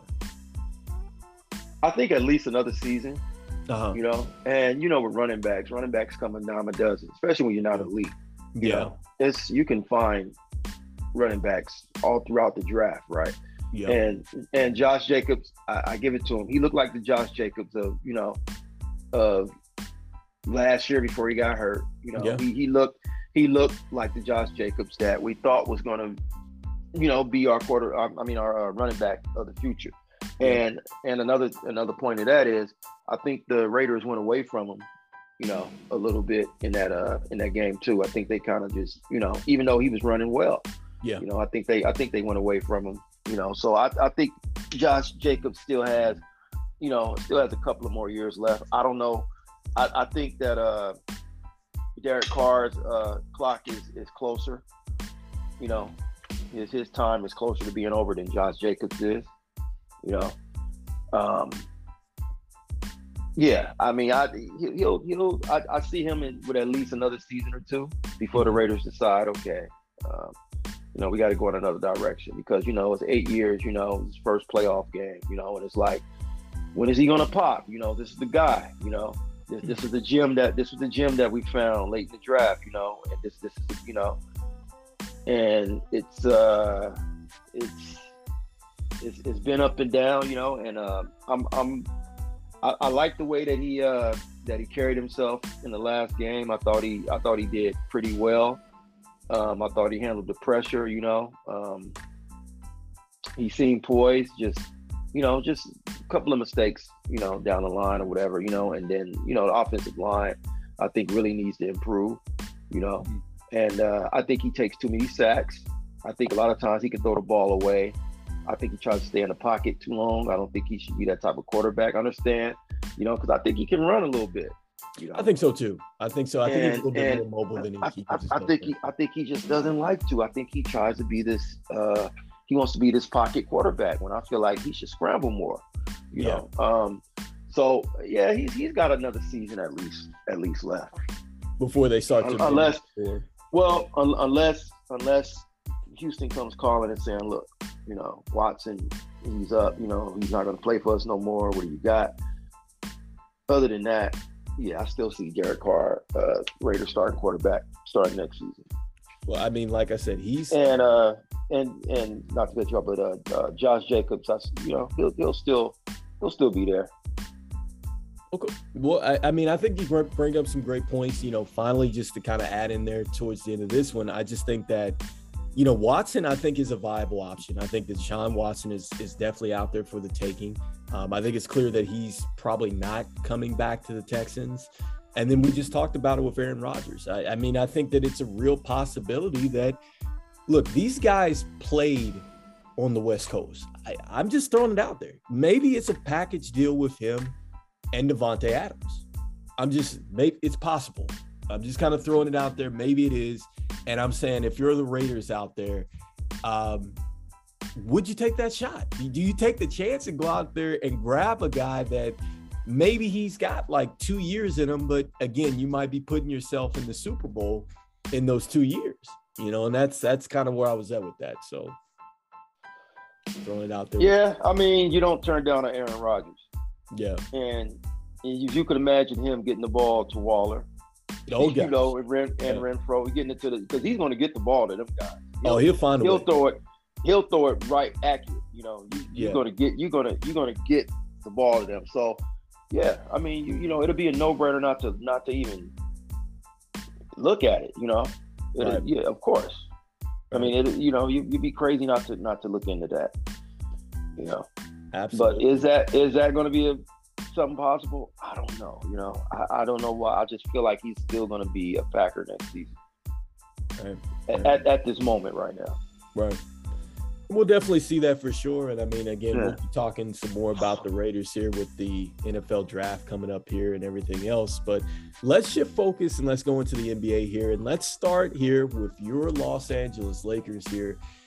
Mm. Man, they have been struggling since we last talked here. And there is now talk that – Russell Westbrook may be on the move. I have read something along the lines that it is possible that Houston would welcome him back in a John Wall trade. And so let us start there with that. First off, what are your thoughts here with, with Russell Westbrook? Because I think he's been the ultimate pro with the way he's played lately. Um, you know, there's obviously the, the headlines here where he did get benched and everything else like that, but hmm. I mean, the Lakers' issues, it's more than just Russell Westbrook. Let's let's be honest with this. It's more than just one player here. All right. And I think even though they get Anthony Davis back, who had the questionable tag here, I'll take a look and see if he actually played. But you know, what are your thoughts initially here? Do the Lakers make that trade here? I also was was informed here looking through saw that they actually had a deal for THT that got turned down as well, where they were trying to make a deal possibly for Jerami Grant um, out of Detroit here as well. So it looks like the Lakers are active trying to make something happen. What are your thoughts here? Uh, first of all, on, on the Russell Westbrook thing, like I yeah. said initially, when when the Lakers got him, I said he, it, it could be great or it could be all bad. Right. And and the thing with him is Russell Westbrook is just acting like Russell Westbrook. I mean, he's a um I mean, he's a he's a team player, but he's he's also an individual player. If that makes any sense, he's kind of a uh, I don't know. He's he's kind of just he's he's he's one of those hot and cold players, you know. Yeah. And um, I, I think I, I I can tell a lot of times when the Lakers get momentum, he starts mm-hmm. feeling good and he feels like oh, I got to get mine. So he'll throw up these weird bank shots, these weird, you know, these weird three pointers, and it's just like we didn't need that right now. Mm-hmm. Like it's it's it's as if it's as if he doesn't want to be a traditional point guard in this offense when I feel like he he can be, you know. Um, I'm I'm just I'm I'm really disturbed by the missed layups because he was never that type of player to to miss open shots like that, easy yeah. shots. He's missing a lot of chippers these days, and yeah. and for some reason, I think a lot of this stuff is getting in his head, even though he says, "Oh, I'm all right," you know, da da da. But I, I think it really bothers, you know. Um, as far as the trade, I don't, I don't, I wouldn't do it for the simple fact that you're going to get the same player back, just mm-hmm. probably faster. But you know, John Wall can't really shoot. Yeah. You know, uh, You know, he's not all that great of a passer. I think I think Russell Westbrook's a better passer than he is. Right. Um, it's the same overpayment, same amount of money. I mean, he I think he makes 42 million and Russell Westbrook makes 44 million for the season. So I really don't see I really don't even see why I mean why the Lakers would even make that type of trade. So You I know, mean, I would just stick I would just stick with what I got. You know. Uh, they're six and four out of their last 10 here. They're obviously trying to shake it up. So you're wanting to go ahead and you're saying you just stay with what you have. And and I also want to throw out the fact that look, they're wanting to fire Frank Vogel, which they probably are going to fire Frank Vogel, but make it clear, I don't think it's his fault at all either, you know, because it's the same Frank Vogel that helped you win the title in the bubble Right. against the Heat. The only difference is the roster has taken a hit since that, you know, that year that they won. So Mhm. I don't think it's his fault, but I do think he is going to probably ultimately get fired here. And to me, it just seems like I don't know too many deals here where the Lakers can make a play here because I think that they've even inquired about Myles Turner here and they haven't even been able to get the needle going, you know, and that, and that's that's even interesting because I think Indiana to me, I think they're in a fire sale situation. They want to get rid of everybody. So Right. um, I I think it's interesting. You know, you're saying that. Do you, do you even see the Lakers shaking it up here um, by the trade deadline? I know we talked about Mhm. possibly just dropping everybody, kind of like what LeBron experienced when he was with Cleveland that year, and they made the Right. finals. Do you see this happening with the Lakers, or do you just see that there's just not enough interest in what the Lakers have? I think what you just said, not any interest. It's like I think I think teams will deal with them, but I think they want to fleece the Lakers mostly because they know the Lakers want to. They know the Lakers want to get rid of certain players. Like you got Bazemore. Bazemore is doing nothing. yeah. Um, you got DeAndre Jordan. Sometimes I forget that he's on the team. Forgot that he's no. out there. Um, you got Ellington, but what are you going to get for these guys? A, a bag of chips, a bag of chips, and a, a a fat burger with extra cheese. I mean, what are you? yeah. Are they, you know, what are you going to get in exchange? They're going to be like, okay, what what do you expect from this? You know, from this. So right. I mean, Russell Westbrook makes too much, so it's really hard to move him. Very hard to move Russell Westbrook right now. You know, and how you going to match? And then teams are not going to. Teams know you're desperate, so they're not trying to give up too much. In you know, in return. That's the way I look at it. So that's mm-hmm. why I think during the trade deadline, you know, they may make a small move, but I don't think it's going to be anything where Russell Westbrook's involved. You know, Do you think it's going to be anything significant? Because right now, the Lakers are sitting seventh in the West. They're at 23 and 23 here. And if it started today, unfortunately, they would have to play Golden State. And we'll talk about them here in a moment. But do you even see them at this rate? Are they making the playoffs? I mean, they're followed by the Clippers and then the, the Timberwolves here and the Trailblazers, who are, I pretty much think that, you know, random people might be playing for the Trailblazers at this point. So many people have been hurt and out of the lineup. Um, do you even see the Lakers making? Is this the year that they don't even make the playoffs? um, I think they'll make the playoffs. You know, um, my my thing is the key is Anthony Davis. Yeah, He seemed uncomfortable all season, even before he got hurt. He just seemed like he took a step back. yeah, you know. And I, I think once he comes back, and there, there's still time for him to maybe get back in the groove because he may play tomorrow. He's questionable. yeah. It, So, was for know, tomorrow, he's been- tonight. Yeah, he's been he's been he's been playing. Um, you know, he's been well. It's twelve o'clock already, uh, so it's uh t- today. Yeah. But uh, um, I mean, he's uh he's been playing without a brace. You know, they've been showing him practicing. Anthony Davis has got to get that killer instinct back. You know, he just seemed passive. You know, this season. You know, and people forget. You know, it's like they're, they're blaming all this stuff on Russell Westbrook, and he used to take some of the blame too, but he's not all to blame. Right. And the coach, the, the coach, of course, is not all to blame because it's you know he's a defensive minded coach. You know, yeah, Frank Vogel. and um, yeah, yeah, Vogel. And I think one of the big keys with the Lakers team too is uh, you lost to Jason Kidd. A lot of players listen to Jason Kidd. You know, when he was Yes. you know on the bench, I think he was a soother. I think he was a uh, you know I think he was a problem solver. You know, I think he uh, I think he was a big part of that team. You know, you know, so I, I think it's just it's a few things, and then of course all the COVID stuff and all the injuries, you just haven't been able to put a consistent lineup out there. You know, I'm no, you know, one one day LeBron's playing center, you know, yeah. then you got Stanley Johnson starting, then you, it's interchangeable, all this interchanging, you're just not getting a, a flow, you know. Mm-hmm. So when Anthony Davis comes back, he doesn't want to play center, but Frank Vogel's like, we're going to play him at center. He has you know? to though. You know? So he has to. and and and the thing is, I, I feel like he could be dominant at center, but he just doesn't want to bang in the middle. You know, he wants to play on the outside. He wants to, you know, he wants to do that stretch forward type of stuff. Mm-hmm. And and you you know your your your three point shooting is horrendous this season. You just stop shooting all those threes. You know, use your size and your quickness. You know, do what you was doing the championship year. So, mm-hmm. but I still think with all that said, I still think they'll make the playoffs. You know, they'll they'll totter where they're at now, in between six and seven. You know, because uh, I don't see anybody like Memphis. I don't see any of those teams slowing down. Those teams, Memphis is up and coming. You mm-hmm. know, and uh, and Golden State's going to be Golden State. Utah, uh, of course, Phoenix. You know, they're the top of the you know, top of the bunch right now. And then the Clippers, they'll get they'll start getting some of their players back. Yeah. So yeah. So I I, I say the Lakers will still teeter in between that six and seven spot. Okay. By the by the way it's looking right now. Yeah, and, and I mean it's interesting you bring up the standings. At, at, this point, Phoenix is up at the top. You have Golden State at second.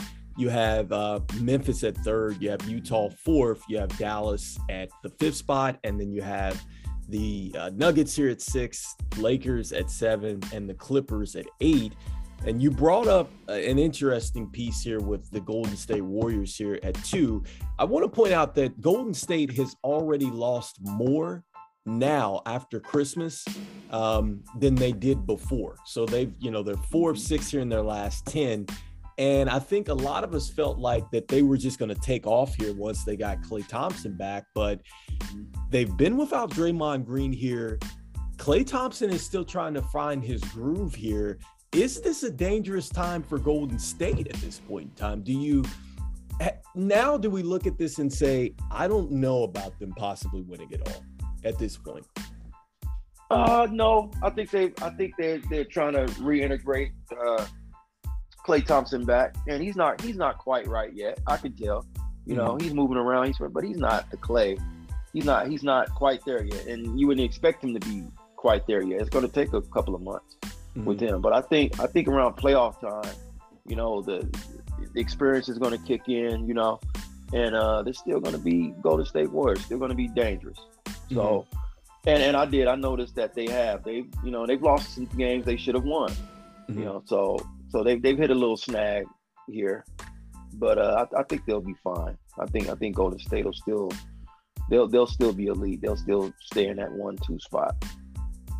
And they're still without some of their pieces here. They're still without mm-hmm. Wiseman. Um, I think mm-hmm. Kuminga has been a, really a good steal for them as well. Um, definitely. I, I, definitely think to me, um, he has a lot of the Draymond Green tendencies, and it's just more or less consistency with him, you know. And I think he can score in a variety of different ways. So I think that they really got to steal with that. And we still haven't really seen a whole bunch from Moses Moody. Every time I see Gary Payton the second play, I, I just think like, man, this guy's good, right? Like, or Gary yeah. Payton's son, I should say. So, um, yeah. so yeah, I mean, there's a lot of bright spots here on this roster. And I think you're right. I think maybe they just hit a snag. I, I will agree with you there. Like, I'm not willing to just kind of jump off the boat here um, and say that, you know, a all is not well in Golden State. But I think it's kind of one of those things where the NBA season is a, a marathon, it's never a sprint, right? And so hopefully you would hope that Golden State is able to pace themselves here and, um, you know, eventually just start to play well enough when it counts there towards the playoffs. Oh yeah, definitely, and that's where the experience comes in with them because mm-hmm. it's like once they're in, it's they're gonna be you know they'll they'll be the Golden State Warriors, mm-hmm. you know because and and the thing is you have you have the young guys like Poole, you know, and just like you mentioned uh, Gary Payton a second, you got these role players and Wiggins.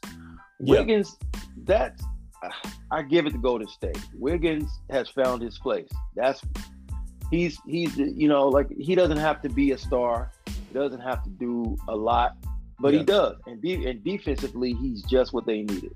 Mm-hmm. Like I mm-hmm. said, he's like a he's like a he reminds me of uh when they had Barnes uh, a few years ago. Yeah, you know, he's kind of taking that spot, but with better defense. You know, mm-hmm. and he can shoot. You know, he can he can still do the things that he do, but he doesn't have to be the star, and that's big. That's big for them. And then, you know, even you know, and once even if Klay gets eighty percent of what he was, it's going to be very hard to beat Golden State. Mm-hmm. You know, very very hard to beat them. Yeah, I mean they they've got Jordan Poole, and then you mentioned there um, with Wiggins. You know, a lot of people mm-hmm. were kind of like, you know, the D'Angelo Russell for Wiggins deal. Is this really going to work out? Like, what is this? And you know, when you look at that trade, not only did they get Wiggins, but they got the pick that turned into Kuminga. So really, Golden State was playing chess versus checkers there, and so mm-hmm. It has worked out for them. It really has worked out. And I've always liked Wiggins. I think he's always got the short end of the stick. You know, when LeBron first came back to Cleveland, he didn't want him. He wanted Kevin Love instead, and so they immediately traded him over to the Timberwolves. Um, then he got that that whole thing of like was does he play hard enough thing when Jimmy Butler was there? And so I, I, think he got kind of thrown under the bus there. And it was like he needed that fresh start. And he he needed to just not have to be a franchise player like in the sense it's like okay we build around him. But he is an important piece to a franchise. Um, but he's not the main builder. And I think that this is a terrific situation here with Golden State that plays ultimate team ball because it does really take um, everybody, you know, to kind of make Golden State work. It's just not just the the same five that kind of makes Golden State work, and so that's right. that's where I think it's interesting there with the Wiggins pickups. Right. So. right. I just I just think they're deeper. They're they're they're, they're just deeper than they've been in like the last couple of years. Yeah, they got younger you know, too. That was the thing too. They got, got like younger. younger gotten younger, and these guys they they bought in quick. Mm-hmm. You know, these guys they they bought into the system. They, they they play defense. They play well. They play with joy. They play with fun. They everybody seems to be on the same page. You know, so. Mm-hmm. So I, I think Golden State will be fine. Yeah, they've hit a snag, and I think part of it is uh, is uh, Klay Thompson's return and trying to integrate him back into the offense. I mean, he started, he came back and basically became a starter again. They didn't even try to bring him back slow off the bench, you know. And uh, he didn't play last night, so I guess because it was a uh, it was a back to back. Yeah, he's not playing back to backs. Yeah. So, so yeah, I, I, think part of the part of the little part of the little you know last ten games, the four and six is part due, and Draymond Green being hurt too, mm-hmm. for the uh, whatever's going on with him. But uh, yeah, yeah, but I, I think they'll be fine though. Mm-hmm. And you know what? I, I wanted to jump into this this last couple teams before we jump out of the West here, and that is the Utah Jazz and the uh, Portland Trailblazers here. And so, with Utah, I know we didn't get a chance to talk about them last time, but they've actually slipped down to the fourth best record here at this point in time. Donovan Mitchell has missed some time due to some, uh, I think, a concussion protocol. Yes, and so essentially they have the same roster here. Um, at what point do you think that Utah maybe looks to make some changes here? I mean, is this a year in which if Utah doesn't make some noise and go possibly to the the Western Conference Finals or makes it to the finals, do you start to look to make some changes here with this roster?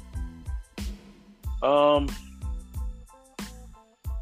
you know, the thing, I, I think, I think the thing with Utah is, I'll, I'll I'm looking at the problem yeah. One one of one of the biggest problems with them is uh, I, I would say the bench play, and that's Jordan Clarkson. He's he's fallen off from what he was a year ago. Mm-hmm. I mean, he's he's taken up a lot of uh, ill-advised shots. I mean, he's a shooter. Yeah. But I felt like last year he was he was he was doing he was doing more smart, you know, more things within the offense. And that's just me, I don't watch Utah. You know, I don't really watch the games like that, but that's just the sample size I took from when they played the Lakers uh, a couple of nights ago. Mm-hmm. And I'm just looking at at, at how he plays. It, it seems like he's kind of off right now, mm-hmm. you know, uh, for Utah. But I mean, the, the thing with Utah is great regular season team, but playoff time for some reason it just falls off. I don't know. I, I, I really don't know what it is because I feel like they they they got they got what they need. You know, I mean, you have a steady point guard. You know, yeah, you know, and Conley. You know, he's probably not what he was once was, but he's steady. You know, and he's um, always been injured too. I've always said that that cost. I think that cost him last year the injuries, and I think that that's what right. kind of cost some of those Memphis teams that he was on. He got injured, you know, and that was right. kind of the thing with him. Is like he, man, he'll come down with some tough injuries at some tough times, and I think that that's right. one thing that is just they just signed him to that extension, and that's just that's questionable for me. It really is. But right, right. So um, I mean, they're you know they're a good defensive team. Um, hmm, as, as maybe maybe an add-on, you know, maybe maybe another defensive stopper. You know, maybe maybe maybe a uh, maybe another uh, three and D guy. Mm-hmm. Especially when you know guys like you know like Mitchell and Ingles uh, get cold. Yep. You know, maybe maybe another three and D guy, maybe another setup guy could you know could probably put them over the top. Do they have to find somebody that can maybe individually get his own shot off? Kind of like, you know, because I think you don't have to run a play for Jordan Clarkson, but that's kind right. of the only guy that they have off the bench that's like that. You know, I know they have Rudy Gay, but right. Rudy Gay is that, you know, he's he's further along well, his career at this point. Danuel House is on the, you know, on the roster from the Rockets. Um, they have Eric Paschall but that's really about it. I mean, Hassan, Hassan Whiteside, excuse me, is more of a big that you have to feed. So yeah, I mean, the bench is is very questionable. Right. Well, you know, I I can I can think of a perfect guy for them right now, and I think he's available, and that's uh, Eric Gordon from Houston. Oh, Eric yeah. Gordon would definitely fit that team because he's he's a guy that can get hot, you know, volume shooter. So that's another shooter, and he can get his own shot also you know, mm-hmm. and he's a he's a ball handler.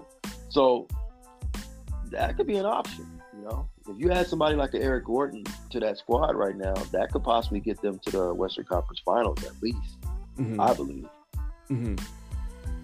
Yeah, I, I mean, I, I, like that as well. You know, I think if they can possibly go ahead and get him out there, I think that that's that's huge. I think it would be huge. Right. But like, what would it take to get him there? You know, and it's like, right. What would what, what would you have to get rid of? And I guess um, my, go ahead. Uh, whew. They're gonna want they're gonna want at least somebody like a one of the guys like Ingles. They're gonna you know Houston's gonna want something.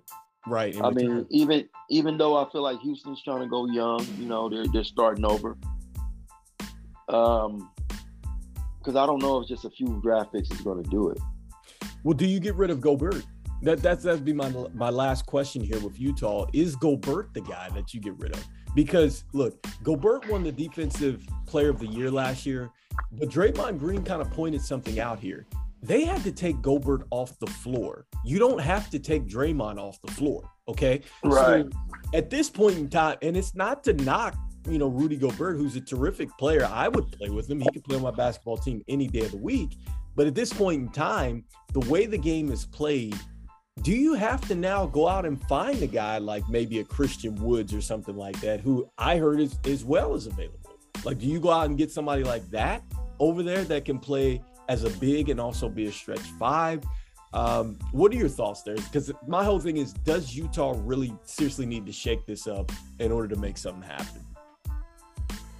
Um, I would I wouldn't shake it up yet. I wouldn't shake it up yet because I mean they had a lot of success last season, you know, and they were up on the Clippers two nothing. Yeah, should have won the um, series. And and I know um, uh, Donovan Mitchell got hurt. Yeah, you know he got he got hurt and he wasn't the same, and you know they lost four in a row.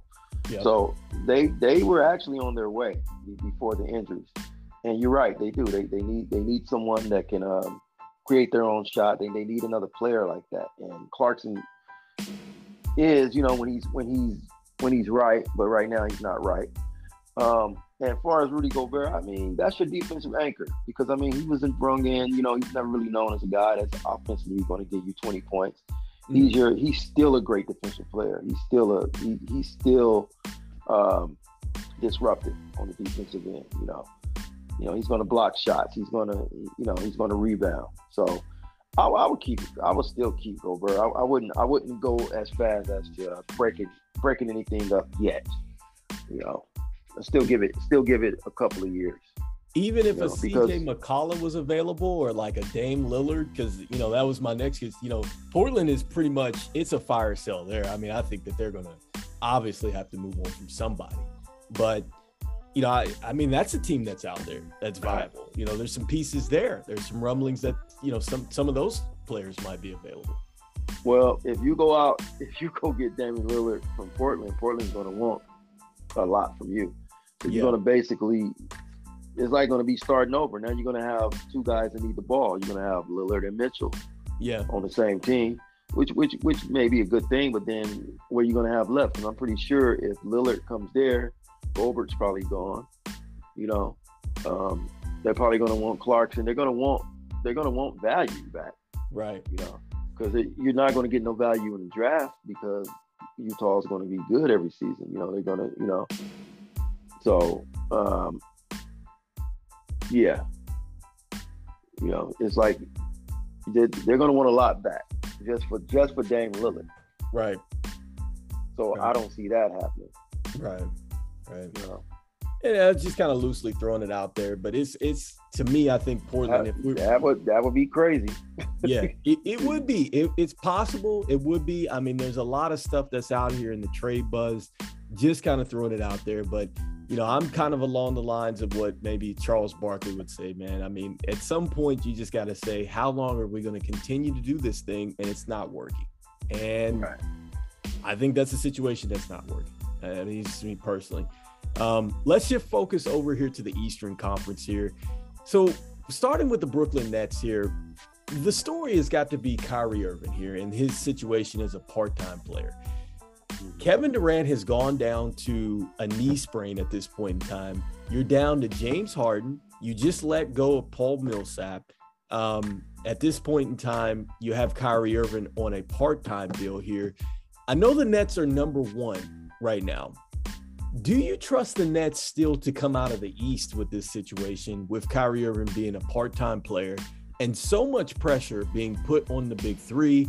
And to me, they still haven't addressed the fact that they're still a thin team. They're still a thin team on the bench. They still don't really have too much to go around them as well.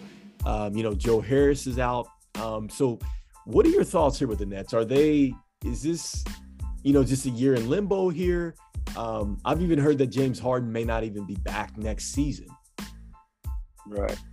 Well, yeah, it's, it's, it's weird right now. And you know, Kyrie Irving, he's not going to step off his stance. He's not going to go off his stance, and and that's his choice. Um, I, I don't know how long, how much longer they can go with this part time thing. I mean, that's just that's crazy. I mean, yeah, it's, it's how do you build any chemistry? How do you build any, you know, any continuity? It's just like. Mm-hmm especially playoff time, you know, you playing a team that has home court advantage, mm-hmm. and you don't have one of your best players, right? You know, to try to split, to, to try to steal, you know.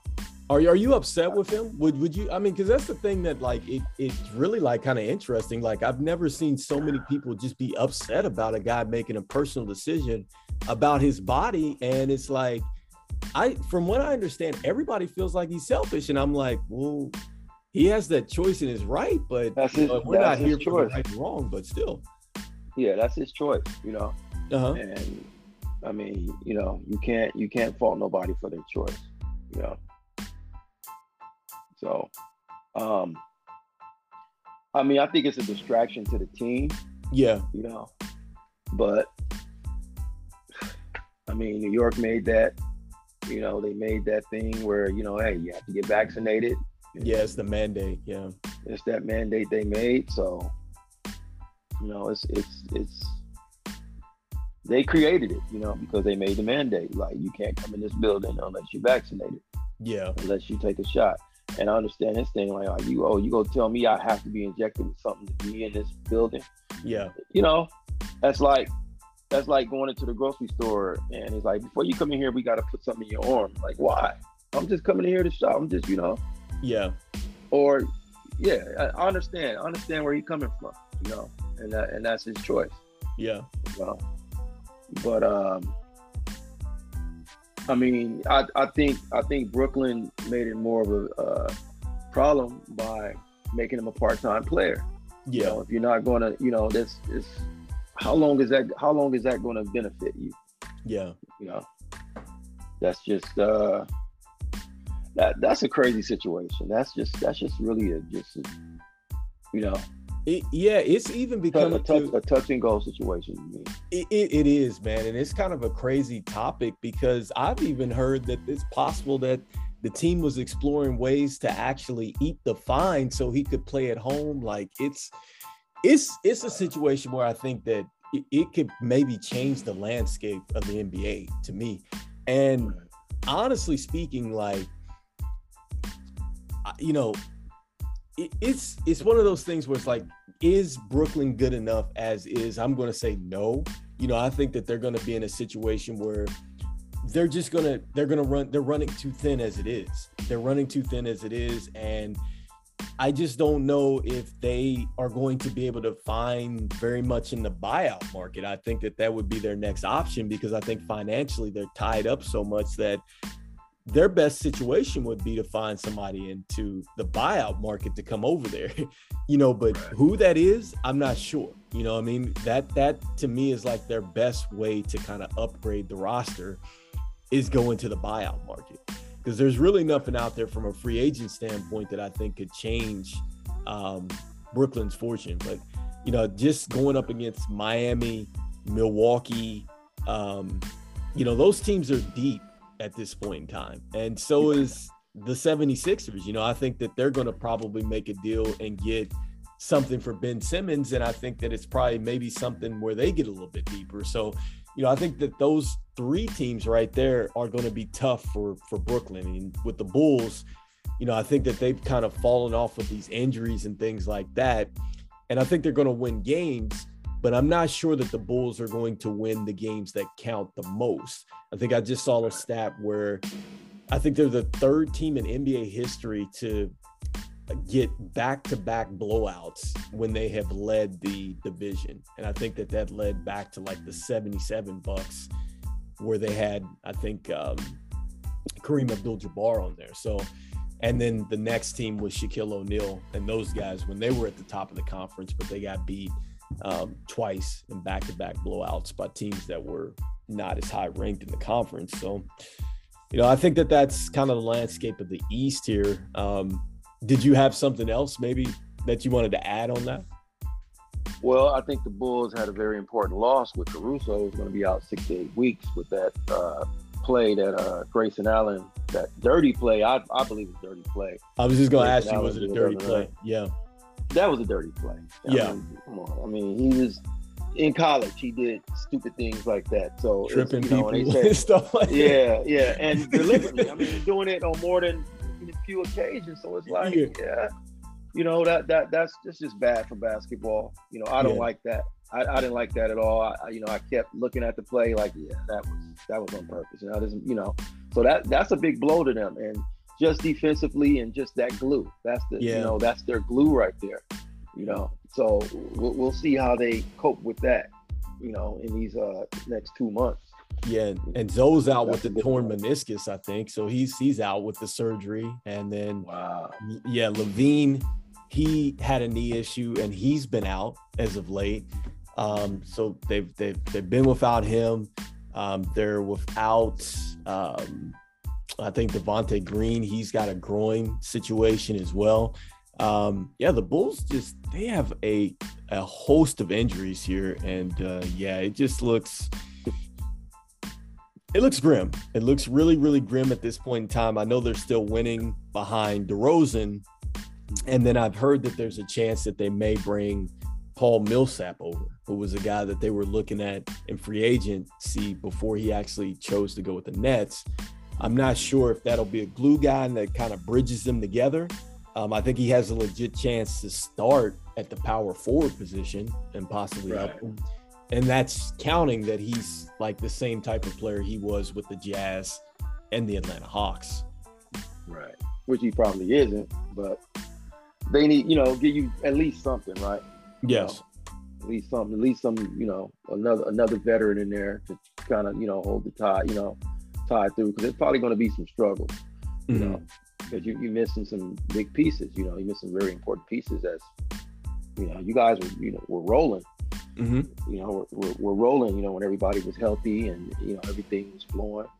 And uh, that's what happens. These injuries, you know, injuries change everything. You know? So, um, but uh, yeah, it's, it's interesting to see. To, it's interesting to see how they're gonna, how Chicago's going, going to stay afloat during this time period. Mm-hmm. You, know, I mean, you still got your two dynamic guys. I mean, I know there's some issues with the knee with uh, LaVine, but like you said, you know, you, you still got DeRozan, mm-hmm. you know, and um, yeah, and I think Vucevic Chick needs to, you know, step up. He's gonna have to step up even more now. And there's and, and and from what I understand, there is a chance that he possibly could get traded. I heard that he's possibly being shopped here. Um, you know, because the Bulls have some question marks there. Um, you know, as as far as do they have to go out and get another big that basically is able to be more aggressive and be more of a stretch five for them and a little bit more of a defensive presence? Right. Hmm. Right. You know, and let me ask you this right now, too. Look, it, the Lakers, I know this is just like just throwing this scenario out there. If the Bulls came to the Lakers with some draft picks and they wanted to ship Vucevic over for Anthony Davis, do you think that that's a deal that that happens? No, because I think LeBron uh, would definitely be against that. And not saying he's a general manager, but but I, I, don't I don't think the Lakers will make that deal because I really think they feel like uh, when he's right, when Anthony Davis is right, he's a franchise player. When his when his mind is right, and I understand, you know, the, the injuries are very frustrating, mm. but I don't think the Lakers would do it. I don't think they would trade Anthony Davis right now. Mm-hmm. Not right now. Not not this season, mm-hmm. at least. Okay. Well, but but uh, hey, anything can happen, man. Like I said, you go to sleep and be like, okay, and you wake up like, what the?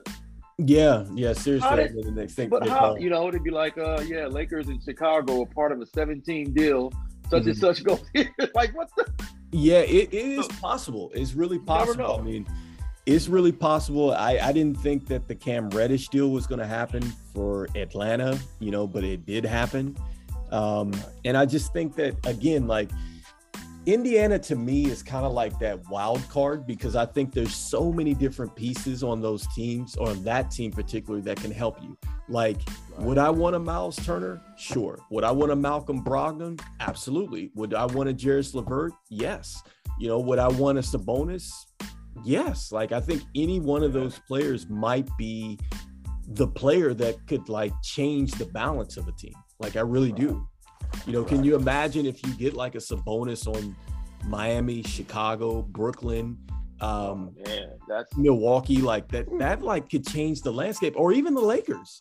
Like, give me a Sabonis over there with like a Malcolm Brogdon or somebody like that. Like that might change the scale. And I was thinking that when you, when you mentioned Malcolm Brogdon, I thought that's the type of point guard the Lakers need. Right.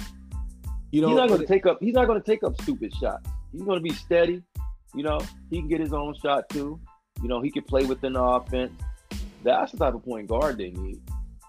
And, and see, the thing is, what I would say in that situation is maybe there's a possibility that they give Russell Westbrook a, a trade there if they're absolutely wanting to go ahead and just blow up everything. They trade Russ over there, then they buy him out, and it's like, hey, he's out the way. We've got rid of some pieces that, you know, we don't need or whatever the case may be. And now we're set to rebuild it up because that's what it sounds like the Pacers are going to do. And I just feel like they have pieces here that can change your team. I think it can definitely change the standings in either conference. Right. Right. And the Pacers actually been playing well. Mm-hmm. They beat us, and then they uh they won the next night. mm-hmm. um, with five starters missing, with all this, you know, all and, their starters. And that, and let's add to the fact that I think the Pacers have one of the best rookies in the class. That kid that came out of Oregon, I think that he's outstanding. And I think to me, when they look back at this draft class, they're going to say, this guy was good. I think it's Chris. Chris yeah, Chris man. I think yeah. he, to me, yeah. let me tell you something. If you're playing fantasy basketball out there, you need to go get this guy. And mark my words, I think that this guy is going to be a guy that you're going to talk about for a long time because he reminds me a lot of kind of what Caris LeVert does, what Spencer DeWitt does. Um, and he's a stat like filler. Like he, this guy's on the boards, he can score, he can assist, like he can do pretty much anything out there. Yeah, yeah, he's great. He's good. I mean, he had a had a you know pretty decent game against against the Lakers, and then he had a uh, very good game the next night mm-hmm. so, uh, against uh, yeah, the Warriors. Yeah, good. Yeah. So yeah, he's he's he's good. Mm-hmm. You know, he's he's pretty good. So uh, yeah, they got a future with with Duarte, definitely. Yeah, absolutely here. So, you know, with the, the final thoughts here, did you have anything that you wanted to add here for the East or the West? Did you have any kind of, um, you know, wild predictions here as we you ready to close out? Um, really no wild predictions. I mean, I, I, I feel like the East is going to be what it's going to be. Is you know, it's going to be. Uh, you're going to have your top teams, of course, which will be Milwaukee, Mm-hmm. Um, you got to throw Miami in there, definitely. You know, and even with Brooklyn, with all their struggles, for some reason they just somehow stay afloat. You know, yeah, it, it's shocking that they're number one. It really is. Yeah, like considering yeah, all the drama that they had. Yeah, they'll they'll still they'll still be there, and of course Philly. So yeah, the, the East they're gonna do what they're gonna do. You know, it's still I still feel like Milwaukee's is the team to beat you know, just because they got they won a championship, they got that experience, you know, and uh, and I know they're off and on also. You know, they'll win three or four, and then they'll go on a little struggle here and there, but you know, they'll they'll, they'll still be there. Mm-hmm. As far as as, as, uh, far as the East goes, but I'm really looking at Chicago at how they're going to stay afloat. Mm-hmm. You know, with those with those two injuries. Mm-hmm. You know, let's let's see let's see what happens with that because they they were hey, they were number one. They were they were chug. They were they were going. You know, they they were moving pretty nice. You know, looking pretty good. Yeah, and I mean they're still number two in the conference at this point. I right. mean they, are 28 and 16, but it's just it's one of those it's things. These next two like, months. Yeah, you, you, see the hill. You see the hill right here. They have yeah. a hill to climb. Yeah. You know, they're four and six here in their last ten. Um, you know the games are going to get a lot more tougher. They're going to be a lot more important. The rotation is a lot lesser now because you just talked about Caruso and these guys being out. Um, I think we're really going to find out how great of coach Billy Donovan is, and we're really going to find out how good DeMar DeRozan is as well. Because I mean, essentially, right. he's going to have to carry these guys for a while because, yes, they say Zach LaVine is close. I don't know if he traveled with them, but he is close to coming back. At least the knee injury is not anything serious for him but he has missed some time, you know, and these guys they're running thin. They're running thin as it is. And yes, perhaps there is that situation where they go pick up like the Paul Millsap or something like that. I think, you know, in the buyout market, Chicago is certainly going to be very entertaining to somebody. You know, it's like well, maybe I can come out here and I can can get the ring. You know, maybe you can do what Milwaukee did and sneak out of the East because it seems like the East has been a revolving door since LeBron James left. So I, I don't know. You know, it, it looks like maybe there might be somebody else to come out of there. I mean, Milwaukee seems to be the most deepest team, but they haven't been able to stay on the floor, you know, so yeah. I don't know. Yeah.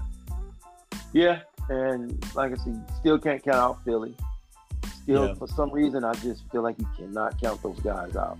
And just, and that's what's funny too is is whenever they they they interview um was it Daryl Morey I think is is their their GM he continues to say that he's not making a deal and I'm I'm just like scratching my head and I'm like dude, you have to make a deal. Like you have a player that's sitting there that's not playing for you with the Ben Simmons situation. Like that is bizarre in itself. And he's just sitting there. Okay. And it's like somebody wants him. Okay. And I don't know if he has to get on the court to, to, to up his value, but somebody wants him. And I have to think that somebody is willing to give you some pieces that may allow to Tobias Harris and Joel Embiid um, some more help. I, I, I mean, I just think that that's possible, but he continues to say they're not exploring anything. Right. You know, and that's that's interesting to me because you have possibly Jaylen Brown and Tatum breaking up in Boston. So I mean, there's some pieces there. Dennis Schroeder's out there. Um, Jerami Grant from the Pistons, he's out there. I mean, there's so many different pieces that are out there, and it's just hard to believe that the 76ers are not exploring anything. Yeah. Um. Hmm. But I, I don't I don't know. I think I think the the 76ers I, I really think they want to hold on. They, they they really want Ben Simmons to come back. Really want to uh, I don't know, it's just weird. I mean, is this the same situation as Utah though? I, th- that's my whole thing with them. Is this the same situation as Utah? They're sitting six right now in the East. I mean, do you have to basically go, look, we've had this roster for the last couple of years. We've only gotten so far. I mean, do we shake it up? Hmm. Hmm. Well, you there? Yeah, I'm still here. Oh, okay, okay. Because my speaker sound like you. Um, and and see, I, I think I think with Ben Simmons, I think it's it's a two way street. It's kind of like you look at it like, okay, we love that talent, but it's like, where's his head at? Because it's like, what if he, what if we say something he doesn't like, or it's something he doesn't see? Is he going to bail out on us and say, well, I'm not going to play? Right. I don't feel like you're doing this correct, or I don't feel, you know what I'm saying? Yeah. Oh, you know, oh, well, why did you get mad at me for, you know, coming in five minutes late? Oh, you know what? I'm going home. I'm not playing. You know, like temper tantrum stuff. It's just like yeah. character. It's character. To me, I think the character issues bothers these teams, and that, yeah. I think that's a part of the uh, of why he hasn't been traded yet. Also, you know, you know, because it's like, okay, you're acting like this because a team felt like you didn't perform well in the playoffs. Right. Look how many times LeBron James has been criticized, or Shaq, or Kobe, or all those guys. Yeah. It didn't. It didn't go on a mutiny and say, "Oh, you know, um, I'm not gonna play." Yeah, they've been asked to be traded, but they still played, right? Yeah. So with Ben Simmons, it's like you carrying you you losing all this money and and you got this you got this attitude because they say you didn't play well in the playoff when you didn't. You right. know, you had a you had a layup and threw the ball out. You was under the basket. You should have dunked it. Right. In a, in a close game, you did. It's facts are facts. so teams looking at that like, well, damn. You know, what if what if we put something in the paper? He's playing for us, and we say, well, we felt like he could have played better. Is he going to bail out on us and say, well, you know what? Y'all can trade me since y'all think it's my, you know? Yeah. Instead of being a professional and just playing through it.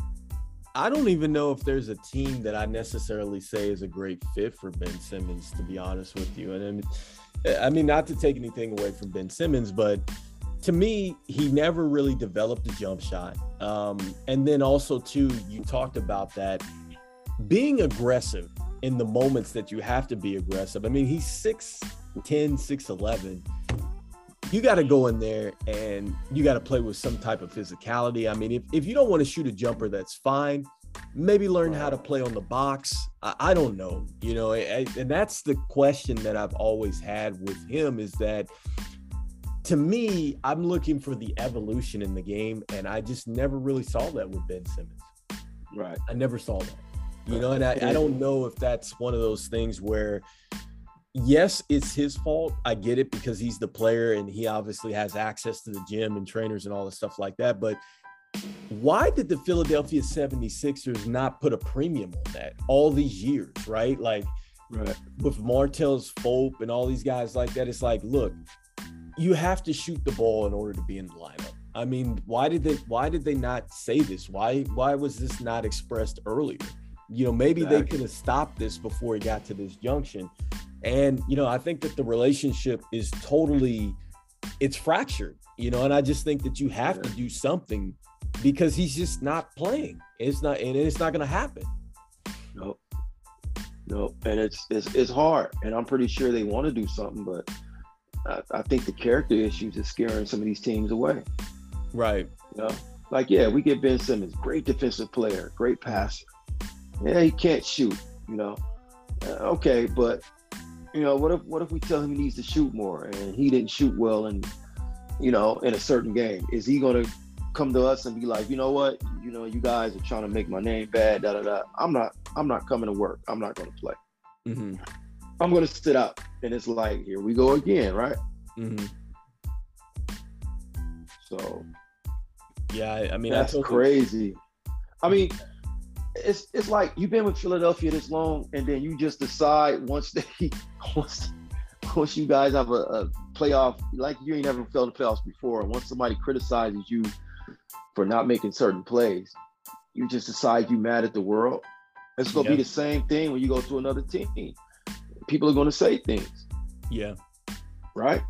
Yeah, no, it's it's true. It's true. I mean, because look, when you're a sports athlete and you're that figure, look, that's part of the deal, right? The media is gonna come after you. Fans are going to come after you because look at this. I mean, let's look at the Kyrie Irving situation. And I'm not sure if you saw this, but he got fined for some ob- obscene language to a fan that was heckling him in Cleveland. And I. I don't know if you saw that, but I think what he said was probably justified, uh, you know, because right. he did help them get a championship. But, you know, it, it, oh, yeah. He, yeah, he, he expressed did. that they were ungrateful. I can't say what he said, or at least I'm not going to say what he said. But, well, he said you're ungrateful. Yes. Yeah, and, and and and the thing is, what he was telling the truth probably because look, that's the way sports is. You're there one day, they love you. The next day, they don't care about you. And when you retire right off in the sunset, sometimes they don't even remember you. You know what I'm saying? Like, so right. it's like what, what it, that's part of the deal, you know. And it's like I get it with Ben Simmons. I, I, can know that it probably would affect you, you know, it, you know, psychologically and everything like that. When you just, you basically are coming to a place and they're like, well, you know, you might be the reason why we're losing. You know, that's tough. Mm-hmm. That's tough. Mm-hmm. But I think like a lot of experts have kind of said the same thing. And it's like, you basically have to go out there and you have to prove just something to yourself. It's not even about right. them. It's just for yourself, you know, to go out there and respond. And I think you're right on both fronts. Like I think that yeah, it is a situation where as a team you're like, well, do we take a chance and then we say something wrong and it and it hurts the guy, you know, and it's I, I mean, and in the same token, it's like, well, it, what what's really truth and what's not truth? Because we're seeing and hearing so many different reports. I'm not even sure if some of this stuff that we're seeing out there is the truth. Like it's like one day they're finding him the next day they're not finding him. It's like well mm. what, what do you want to do? What's really going on here? How do you really feel about this guy? Um, and how does he really feel about you? You know it's, it's one of those things where nobody really knows and it's just one of those things where it's super awkward i think super awkward. Right yeah. Yeah, it's just I don't know. And the thing with Ben Simmons is, has he even worked on his shot these past seasons? Has he even tried to make it? It's like you, it's like you just see the same thing every year with him. It, it looks like I mean, the same thing as a rookie, like when he was a rookie. Thing. Same, same thing. I mean, great, great defense, great passer, great size. I mean, he can get inside and do some things active hands on the defense. I get it. Yeah, yeah. I mean, he's great, but at least show some type of work on the on the jump shot, and it's not there, and he's so afraid to shoot, and he can't shoot free throws. Terrible free throws. Yeah, I mean, he acts like he's terrified to get the free throw line. And So, you have I to think- like that to stay on Yeah. the floor. Yeah, so I, I really, if I'm looking at it, I think Philly's just having a hard time moving him. Yeah, You know, that's And- unfortunate too. And, and teams may want to take him, but they may want to fleece Philly. Like, you know, like, yeah, give us Ben Simmons, but we'll give you John Johnson and two draft picks. Like, well, who is that? Right, You know, right, right. Yeah, oh, oh, he, he play he plays in the G League, but he's averaging 35 points a game for Right. the Alabama Stampeders. yeah, you got to take some table scraps, man. That, that's tough. That's tough. So, it, it- you know, it could be a, it could be a bunch of things, you know. Yeah, But this just this just doesn't make him look good. You know, he doesn't look good with the with this temper tantrum that he's taking. yeah, You know, if he if he'd have been professional and just been like I'm playing, but you know, and just go about his job and just you know, he'll look better on the trade on the trading block. right. You know, oh look how look how great he's playing, and then teams are gonna want to give stuff. Te- Teams are want to gonna they're gonna want to give you something that's you know value in return. Right, You know, because well at least he's playing, even though we know there's rumors that he doesn't want to play.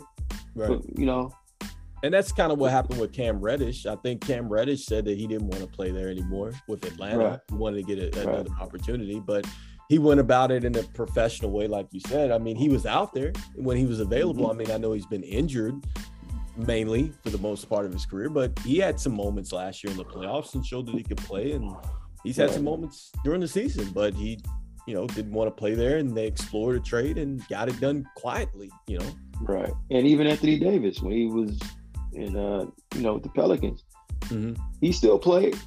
Even Yeah. though everybody knows he just look, you know, I'm done once the season's up. But he still played, yeah, you know. Yeah. Then Simmons is sitting there pouting, you know. you know, forget y'all. So what I didn't shoot. So what? You know what?